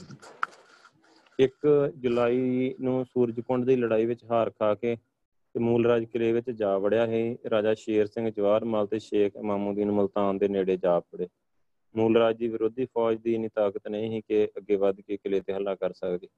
ਮੂਲਰਾਜ ਨੇ ਕਿਲਾ ਪੱਕਾ ਕਰ ਲਿਆ ਤੇ ਬਹੁਤ ਸਾਰੇ ਨਾਮ ਕੱਟੇ, ਸਿੱਖ ਸਿਪਾਹੀ ਉਹਦੇ ਨਾਲ ਆ ਮਿਲੇ। ਤੇ ਉਧਰੋਂ ਕਹਿੰਦੇ ਕਿ ਰਾਜਾ ਸ਼ੇਰ ਸਿੰਘ ਦੇ ਰੌਲਾ ਪਾਉਣ ਤੇ ਮਸਾਂ ਕਿਤੇ ਜੁਲਾਈ ਵਿੱਚ ਰੈਜੀਡੈਂਟ ਕੁਝ ਅੰਗਰੇਜ਼ੀ ਫੌਜ ਭੇਜਣ ਵਾਸਤੇ ਤਿਆਰ ਹੋ ਗਿਆ ਹੈ। ਸੋ ਲਾਹੌਰ ਦੀ ਫੌਜ ਰਾਵੀ ਦੇ ਰਾਹੀਂ, ਫਿਰੋਜ਼ਪੁਰ ਦੀ ਸਤਲੁਜ ਦੇ ਰਾਹੀਂ ਮਲਤਾਨ ਨੂੰ ਤੁਰੀਆਂ ਸੋ ਕਹਿੰਦੇ ਕਿ ਦੋਵੇਂ ਦਸਤੇ 24 ਤੇ 26 ਜੁਲਾਈ ਨੂੰ ਚੱਲੇ ਤੇ 17 18 ਅਗਸਤ ਨੂੰ ਇੱਥੇ ਮਤਲਬ ਮਲਤਾਨ ਪਹੁੰਚੇ। 4 ਸਤੰਬਰ ਨੂੰ ਘੇਰਾ ਪਾਉਣ ਲਈ ਤੋਪਾਂ ਵੀ ਮਲਤਾਨ ਪਹੁੰਚ ਗਈਆਂ ਸੋ ਕਹਿੰਦੇ ਕਿ ਇਹਦੇ ਵਿੱਚ 8000 ਪੈਦਲ ਹੀ 1500 ਸਵਾਰ ਹੀ ਤੇ 44 ਤੋਪਾਂ ਉਹਦੀ ਮਦਦ ਵਾਸਤੇ ਮਤਲਬ ਅੱਗੇ ਹੀ ਕਾਫੀ ਫੌਜ ਹੀ ਰਾਜਾ ਸ਼ੇਰ ਸਿੰਘ ਵੀ ਨਾਲ। 9 ਸਤੰਬਰ ਨੂੰ ਅੰਗਰੇਜ਼ੀ ਫੌਜ ਨੇ ਹਮਲਾ ਕੀਤਾ, ਪਰ ਕੋਈ ਸਫਲਤਾ ਨਾ ਹੋਈ। 11 ਸਤੰਬਰ ਨੂੰ ਖੂਨੀ ਬੁਰਜ ਵੱਲੋਂ ਮੂਲਰਾਜ ਨੇ ਹਮਲਾ ਕੀਤਾ। ਬੜੀ ਲਹੂ ਡੋਲਵੀਂ ਲੜਾਈ ਹੋਈ ਤੇ ਭਾਰਾ ਭਾਰਾ ਨੁਕਸਾਨ ਉਠਾ ਕੇ ਮੂਲਰਾਜ ਪਿੱਛੇ ਕਿਲੇ ਵਿੱਚ ਜਾ ਵੜਿਆ ਤੋਂ ਅੰਗਰੇਜ਼ੀ ਫੌਜ ਨੇ ਸ਼ਹਿਰ ਦੇ ਉਤਾਲੇ ਘੇਰਾ ਪੂਰਾ ਕਰ ਲਿਆ। 12 ਤੇ 13 ਸਤੰਬਰ ਦੀ ਰਾਤ ਨੂੰ ਰਾਜਾ ਸ਼ੇਰ ਸਿੰਘ ਐਡਵਾਰਡ ਐਡਵਰਡਸ ਨੂੰ ਮਿਲਣ ਗਿਆ। ਤਾਂ ਕੋਟਲੈਂਡ ਨੇ ਉਸ ਤੇ ਸ਼ੱਕ ਕਰਕੇ ਉਹਦਾ ਤੰਬੂ ਪਠਾਣੀ ਫੌਜ ਨਾਲ ਘੇਰ ਲਿਆ, ਪਰ ਹੱਲਾ ਨਹੀਂ ਕੀਤਾ। ਇਸ ਘਟਨਾ ਤੇ ਮਤਲਬ ਇਸ ਘਟਨਾ ਨੇ ਸ਼ੇਰ ਸਿੰਘ ਦੇ ਦਿਲ ਤੇ ਬੜਾ ਬੁਰਾ ਅਸਰ ਕੀਤਾ। ਸੋ ਹੁਣ ਤੱਕ ਸੱਚੇ ਤੇ ਮਤਲਬ ਹੁਣ ਤੱਕ ਉਹ ਸੱਚੇ ਦਿਲੋਂ ਵਫਾਦਾਰ ਰਿਹਾ ਹੈ ਉਹਦੀਆਂ ਸਿੱਖ ਫੌਜਾਂ ਨੇ ਪਹਿਲਾਂ ਹੀ ਬੜੀਆਂ ਕਾਲੀਆਂ ਪਈਆਂ ਹੋਈਆਂ ਸਨ। ਅੰਤੋਂ ਨੇ 14 ਸਤੰਬਰ ਨੂੰ ਬਗਾਵਤ ਕਰ ਦਿੱਤੀ। ਸੋ ਅੰਗਰੇਜ਼ਾਂ ਦਾ ਸਾਥ ਛੱਡ ਕੇ ਮੂਲ ਰਾਜ ਨੂੰ ਮਿਲਣ ਵਾਸਤੇ ਵਧਿਆ। ਸੋ ਮੂਲ ਰਾਜ ਨੇ ਉਸ ਉੱਤੇ ਇਤਬਾਰ ਨਾ ਕੀਤਾ। ਕਿਲੇ ਦਾ ਬੂਹਾ ਨਾ ਖੋਲਿਆ ਕਿਉਂਕਿ ਕਿਲੇ ਬਾਹਰ ਅੰਗਰੇਜ਼ਾਂ ਦੀਆਂ ਤੋਪਾਂ ਦੇ ਸਾਹਮਣੇ ਡੇਰਾ ਲਾਉਣ ਵਾਸਤੇ ਕਿਹਾ। 8 ਅਕਤੂਬਰ ਨੂੰ ਰਾਜਾ ਸ਼ੇਰ ਸਿੰਘ ਮੂਲ ਰਾਜ ਦੀ ਉਡੀਕ ਵਿੱਚ ਬੈਠਾ ਰਿਹਾ ਤੇ 9 ਅਕਤੂਬਰ ਨੂੰ ਆਪਣੇ ਪਿਤਾ ਨੂੰ ਮਿਲਣ ਵਾਸਤੇ ਮੁਲਤਾਨ ਨੂੰ ਤੁਰ ਪਿਆ। ਸੋ ਰਾਜਾ ਸ਼ੇਰ ਸਿੰਘ ਦੇ ਬਾਗੀ ਹੋਣ ਤੇ ਜਨਰਲ ਵਿਸ਼ ਨੇ ਮੁਲਤਾਨ ਦਾ ਘੇਰਾ ਉਠਾ ਲਿਆ ਤੇ ਫੌਜਾਂ ਨੂੰ ਪਿਛਲੇ ਮੋਰਚਿਆਂ ਵਿੱਚ ਲਿਆ ਬਿਠਾਇਆ। ਇਸ ਸਮੇਂ ਮੂਲ ਰਾਜ ਨੇ ਆਪਣੀ ਫੌਜ ਹੋਰ ਵਧਾ ਲਈ 4 ਤੇ 6 ਨਵੰਬਰ ਨੂੰ ਸੂਰਜ ਕੁੰਡ ਦੇ ਕੋਲ ਫਿਰ ਮਾਮੂਲੀ ਝੜਪਾਂ ਹੋਈਆਂ। ਸੋ 12 ਤੋਂ 21 ਦਸੰਬਰ ਤੱਕ ਵਿਸ਼ ਦੀ ਸਹਾਇਤਾ ਵਾਸਤੇ ਹੋਰ ਅੰਗਰੇਜ਼ੀ ਫੌਜ ਆ ਗਈ। ਸੋ ਉਹਨੇ 15000 ਸਿਪਾਹੀ 67 ਘੇਰੇ ਵਾਲੀਆਂ ਤੋਪਾਂ ਤੇ ਮਤਲਬ 30 ਜੰਗੀ ਤੋਪਾਂ ਹੈ ਮੂਲ ਰਾਜ ਕੋਲ ਵੀ 14 15000 ਫੌਜ ਹੋ ਗਈ ਸੋ। 27 ਨੂੰ ਵਿਸ਼ ਨੇ ਤਿੰਨ ਪਾਸਿਆਂ ਤੋਂ ਮਲਤਾਨ ਤੇ ਹਮਲਾ ਕੀਤਾ। 28 29 30 31 ਦਸੰਬਰ ਨੂੰ ਤੋਪਾਂ ਨੇ ਬੜੀ ਕਹਿਰ ਦੀ ਅੱਗ ਵਰਸਾਈ। 30 ਦਸੰਬਰ ਨੂੰ ਇੱਕ ਗੋਲਾ ਮੂਲ ਰਾਜ ਦੇ ਗੋਦਾਮ ਵਿੱਚ ਜਾ ਪਿਆ ਤੇ ਬਰੂਦ ਨੂੰ ਅੱਗ ਲੱਗੀ ਜਿਸ ਨਾਲ ਸੈਂਕੜੇ ਮਣ ਬਰੂਦ ਅਤੇ 500 ਸਿਪਾਹੀ ਉੱਡ ਗਏ। ਸੋ ਕਾਨ ਸਿੰਘ ਜੋ ਨਵਾਂ ਦੀਵਾਨ ਬਣਾਇਆ ਗਿਆ ਸੀ, ਇੱਥੇ ਮੂਲ ਰਾਜ ਦੀ ਕੈਦ ਵਿੱਚ ਸੀ। ਉਸ ਦਾ ਪੁੱਤਰ ਵੀ ਇਸ ਧਮਾਕੇ ਵਿੱਚ ਮਾਰੇ ਗਏ। ਸੋ ਕਹਿੰਦੇ ਕਿ 2 ਜਨਵਰੀ ਨੂੰ ਸ਼ਹਿਰ ਦੇ ਕੋਟ ਵਿੱਚ ਕਈ ਪਾੜੇ ਪੈ ਗਏ। ਖਾਸ ਕਰਕੇ ਖੂਨੀ ਬੁਰਜ ਤੇ ਦਿੱਲੀ ਦਰਵਾਜ਼ਾ ਟਹਿ ਗਏ। ਖੂਨੀ ਬੁਰਜ ਦੇ ਰਾਹੀਂ ਬੰਬਈ ਵਾਲੀ ਫੌਜ ਮਗਰੋਂ ਬੰਗਾਲ ਵਾਲੀ ਸ਼ਹਿਰ ਵਿੱਚ ਵੜ ਗਈਆਂ। ਸਮੂਲ ਰਾਜ 4094 ਸਿਪਾਹੀ ਲੈ ਕੇ ਕਿਲਾ ਬੰਦ ਹੋ ਬੈਠਾ। ਸੋ ਹੁਣ ਕਿਲਾ ਮੂਲ ਰਾਜ ਤੇ ਸ਼ਹਿਰ ਵਿੱਚ ਅੰਗਰੇਜ਼ਾਂ ਦੇ ਕਬਜ਼ੇ ਵਿੱਚ ਸੀ। ਸੋ ਮੂਲ ਰਾਜ ਦੀਆਂ ਬਾਕੀ ਫੌਜਾਂ ਆਪੋ ਆਪਣੇ ਰਾਹ ਪੈ ਗਈਆਂ। ਤੇ ਸ਼ਹਿਰ ਤੇ ਪੱਕਾ ਕਬਜ਼ਾ ਕਰਕੇ ਜਨਰਲ ਵੇਸ ਨੇ ਘੇਰੇ ਨੂੰ, ਕਿਲੇ ਨੂੰ ਘੇਰਾ ਪਾ ਲਿਆ। 12 ਜਨਵਰੀ ਤੋਂ ਸਖਤ ਗੋਲਾਬਾਰੀ ਸ਼ੁਰੂ ਹੋ ਗਈ। ਮੂਲ ਰਾਜ ਨੇ ਦੋ ਵਾਰ ਸੁਲ੍ਹਾਂ ਦੀਆਂ ਸ਼ਰਤਾਂ ਵਾਸਤੇ ਬੇਨਤੀ ਕੀਤੀ, ਪਰ ਮਨਜ਼ੂਰ ਨਾ ਹੋਈਆਂ। ਸੋ 18 19 ਤੇ 20 ਜਨਵਰੀ ਨੂੰ ਬਾਹਰਲੀਆਂ ਤੋਪਾਂ ਦੇ ਗੋਲਿਆਂ ਵਿੱਚ, ਕਿਲੇ ਦੀਆਂ ਕੰਧਾਂ ਵਿੱਚ ਪਾੜ ਪਾ ਦਿੱਤੇ। 21 ਜਨਵਰੀ ਨੂੰ ਅੰਗਰੇਜ਼ੀ ਫੌਜ ਕਿਲੇ ਵਿੱਚ ਦਾਖਲ ਹੋ ਗਈ। ਹੁਣ ਮੂਲ ਰਾਜ ਵਾਸਤੇ ਕੋਈ ਰਾਹ ਨਾ ਰਿਹਾ। ਸੰਤੋਂ ਨੇ 22 ਜਨਵਰੀ ਨੂੰ 1849 ਨੂੰ ਸਵੇਰੇ 9 ਵਜੇ ਜਰਨਲ ਵਿਸ਼ ਦੇ ਸਾਹਮਣੇ ਹਥਿਆਰ ਰੱਖ ਦਿੱਤੇ। ਮੁਲਤਾਨ ਦਾ ਕਿਲਾ ਪੂਰੀ ਤਰ੍ਹਾਂ ਫਤਿਹ ਹੋ ਗਿਆ। ਇੱਥੋਂ ਵਿਲੀਆਂ ਹੋ ਕੇ ਅੰਗਰੇਜ਼ੀ ਫੌਜਾਂ ਸੈਨਾਪਤੀ ਗਫ ਦੀ ਮਦਦ ਵਾਸਤੇ ਤੁਰ ਪਈਆਂ ਸਮੂਲ ਰਾਜ ਨੂੰ ਗ੍ਰਿਫਤਾਰ ਕਰਕੇ ਲਾਹੌਰ ਲਿਆਂਦਾ ਗਿਆ ਤੇ ਤਿੰਨਾਂ ਅੰਗਰੇਜ਼ਾਂ ਦੇ ਸਾਹਮਣੇ ਉਸ ਦਾ ਵਿਚਾਰ ਹੋਇਆ। ਪਹਿਲਾਂ ਉਸ ਨੂੰ ਫਾਂਸੀ ਦਾ ਹੁਕਮ ਦਿੱਤਾ ਗਿਆ। ਪਿੱਛੋਂ ਇਹ ਸਜ਼ਾ ਹਟਾ ਕੇ ਕਾਲੇ ਪਾਣੀ ਦਾ ਹੁਕਮ ਹੋਇਆ। ਤੇ ਲਾਹੌਰ ਤੋਂ ਕਾਲੇ ਪਾਣੀ ਨੂੰ ਜਾਂਦਾ ਹੋਇਆ ਰਾਹ ਵਿੱਚ ਹੀ ਮੂਲ ਰਾਜ ਚਲਾਣਾ ਕਰ ਗਿਆ। ਸੋ ਇਹ ਹੀ ਮੁਲਤਾਨ ਦੀ ਜਿਹੜੀ ਲੜਾਈ ਹੋਈ ਮੂਲ ਰਾਜ ਦੇ ਨਾਲ। ਸੋ ਅੱਗੇ ਹੀ ਰਾਜਾ ਸ਼ੇਰ ਸਿੰਘ ਦੀਆਂ ਲੜਾਈਆਂ ਚਤਰ ਸਿੰਘ ਦਾ ਲੜਕਾ ਹੈ ਸੋ ਆਪਾਂ ਕੱਲ ਨੂੰ ਕਰਾਂਗੇ, ਅੱਜ ਸਮਾਂ ਹੋ ਗਿਆ ਫਿਰ ਇਹ ਕੰਪਲੀਟ ਨਹੀਂ ਹੋਣਗੀਆਂ। ਵਾਹਿਗੁਰੂ ਜੀ ਕਾ ਖਾਲਸਾ, ਵਾਹਿਗੁਰੂ ਜੀ ਕੀ ਫਤਿਹ। ਇਹਨਾਂ ਨੂੰ ਲੈ ਕੇ ਅੱਜ ਦੇ ਮਤਲਬ ਜਿਹੜਾ ਇਹ ਹੈਗੀ ਹਿਸਟਰੀ ਇਹਨੂੰ ਲੈ ਕੇ ਕੋਈ ਸਵਾਲ ਆ ਤਾਂ ਤੁਸੀਂ ਕਰ ਸਕਦੇ ਆ। ਇਹ ਬਸ ਮਗਰੋਂ ਜਿਹਨੂੰ ਆਪਾਂ ਕਹਿੰਦੇ ਆ ਕਿ ਜਿਹੜਾ ਪੰਜਾਬ ਨੂੰ ਸਿੱਧਾ ਕਬਜ਼ੇ 'ਚ ਨਹੀਂ ਕੀਤਾ, ਮਗਰੋਂ ਜਿਹੜੀ ਥੋੜੀ ਥੋੜੀ ਫੌਜ ਹੈਗੀ ਸਰਦਾਰਾਂ ਦੇ ਕੋਲ ਕੱਲਾ ਕੱਲਾ ਕਰਕੇ ਮੁੜ ਕੇ ਅੰਗਰੇਜ਼ਾਂ ਨੇ ਇਹਨਾਂ ਨੂੰ ਹਰਾ ਕੇ ਤੇ ਪੂਰਨ ਤੌਰ ਤੇ ਕਬਜ਼ਾ ਕਰ ਲਿਆ ਹੈ 1849 ਚ।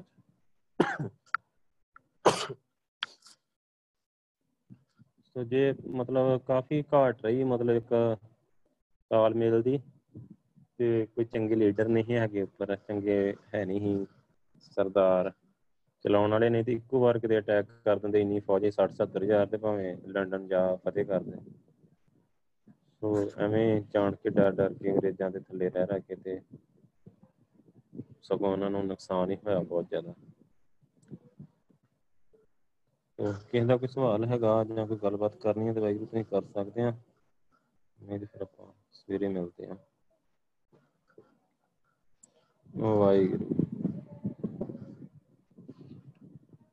ਬਸ ਆਹੀ ਆ ਲਾਸਟ ਸ਼ੇਰ ਸਿੰਘ ਦੀਆਂ ਲੜਾਈਆਂ ਸੀ ਜਿਹੜੀਆਂ ਹੋਈਆਂ ਸੀ ਉਸ ਤੋਂ ਬਾਅਦ ਫਿਰ ਪੰਜਾਬ ਨੂੰ ਸਿੱਧੇ ਤੌਰ ਤੇ ਉਹਨਾਂ ਨੇ ਕਬਜ਼ੇ 'ਚ ਕਰ ਲਿਆ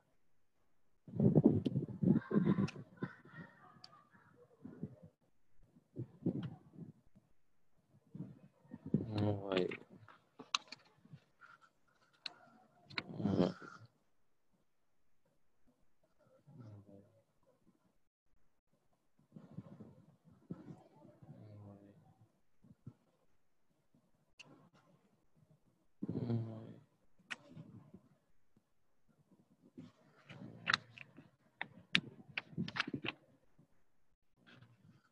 ਠੀਕ ਆ ਵਾਹਿਗੁਰੂ ਨਹੀਂ ਕਿਹਦਾ ਕੋਈ ਸਵਾਲ ਤੇ ਫਿਰ ਆਪਾਂ ਮਿਲਦੇ ਹਾਂ ਸਵੇਰੇ ਗੁਰਬਾਣੀ ਦੀ ਕਲਾਸ 'ਚ। ਵਾਹਿਗੁਰੂ ਜੀ ਕਾ ਖਾਲਸਾ, ਵਾਹਿਗੁਰੂ ਜੀ ਕੀ ਫਤਿਹ।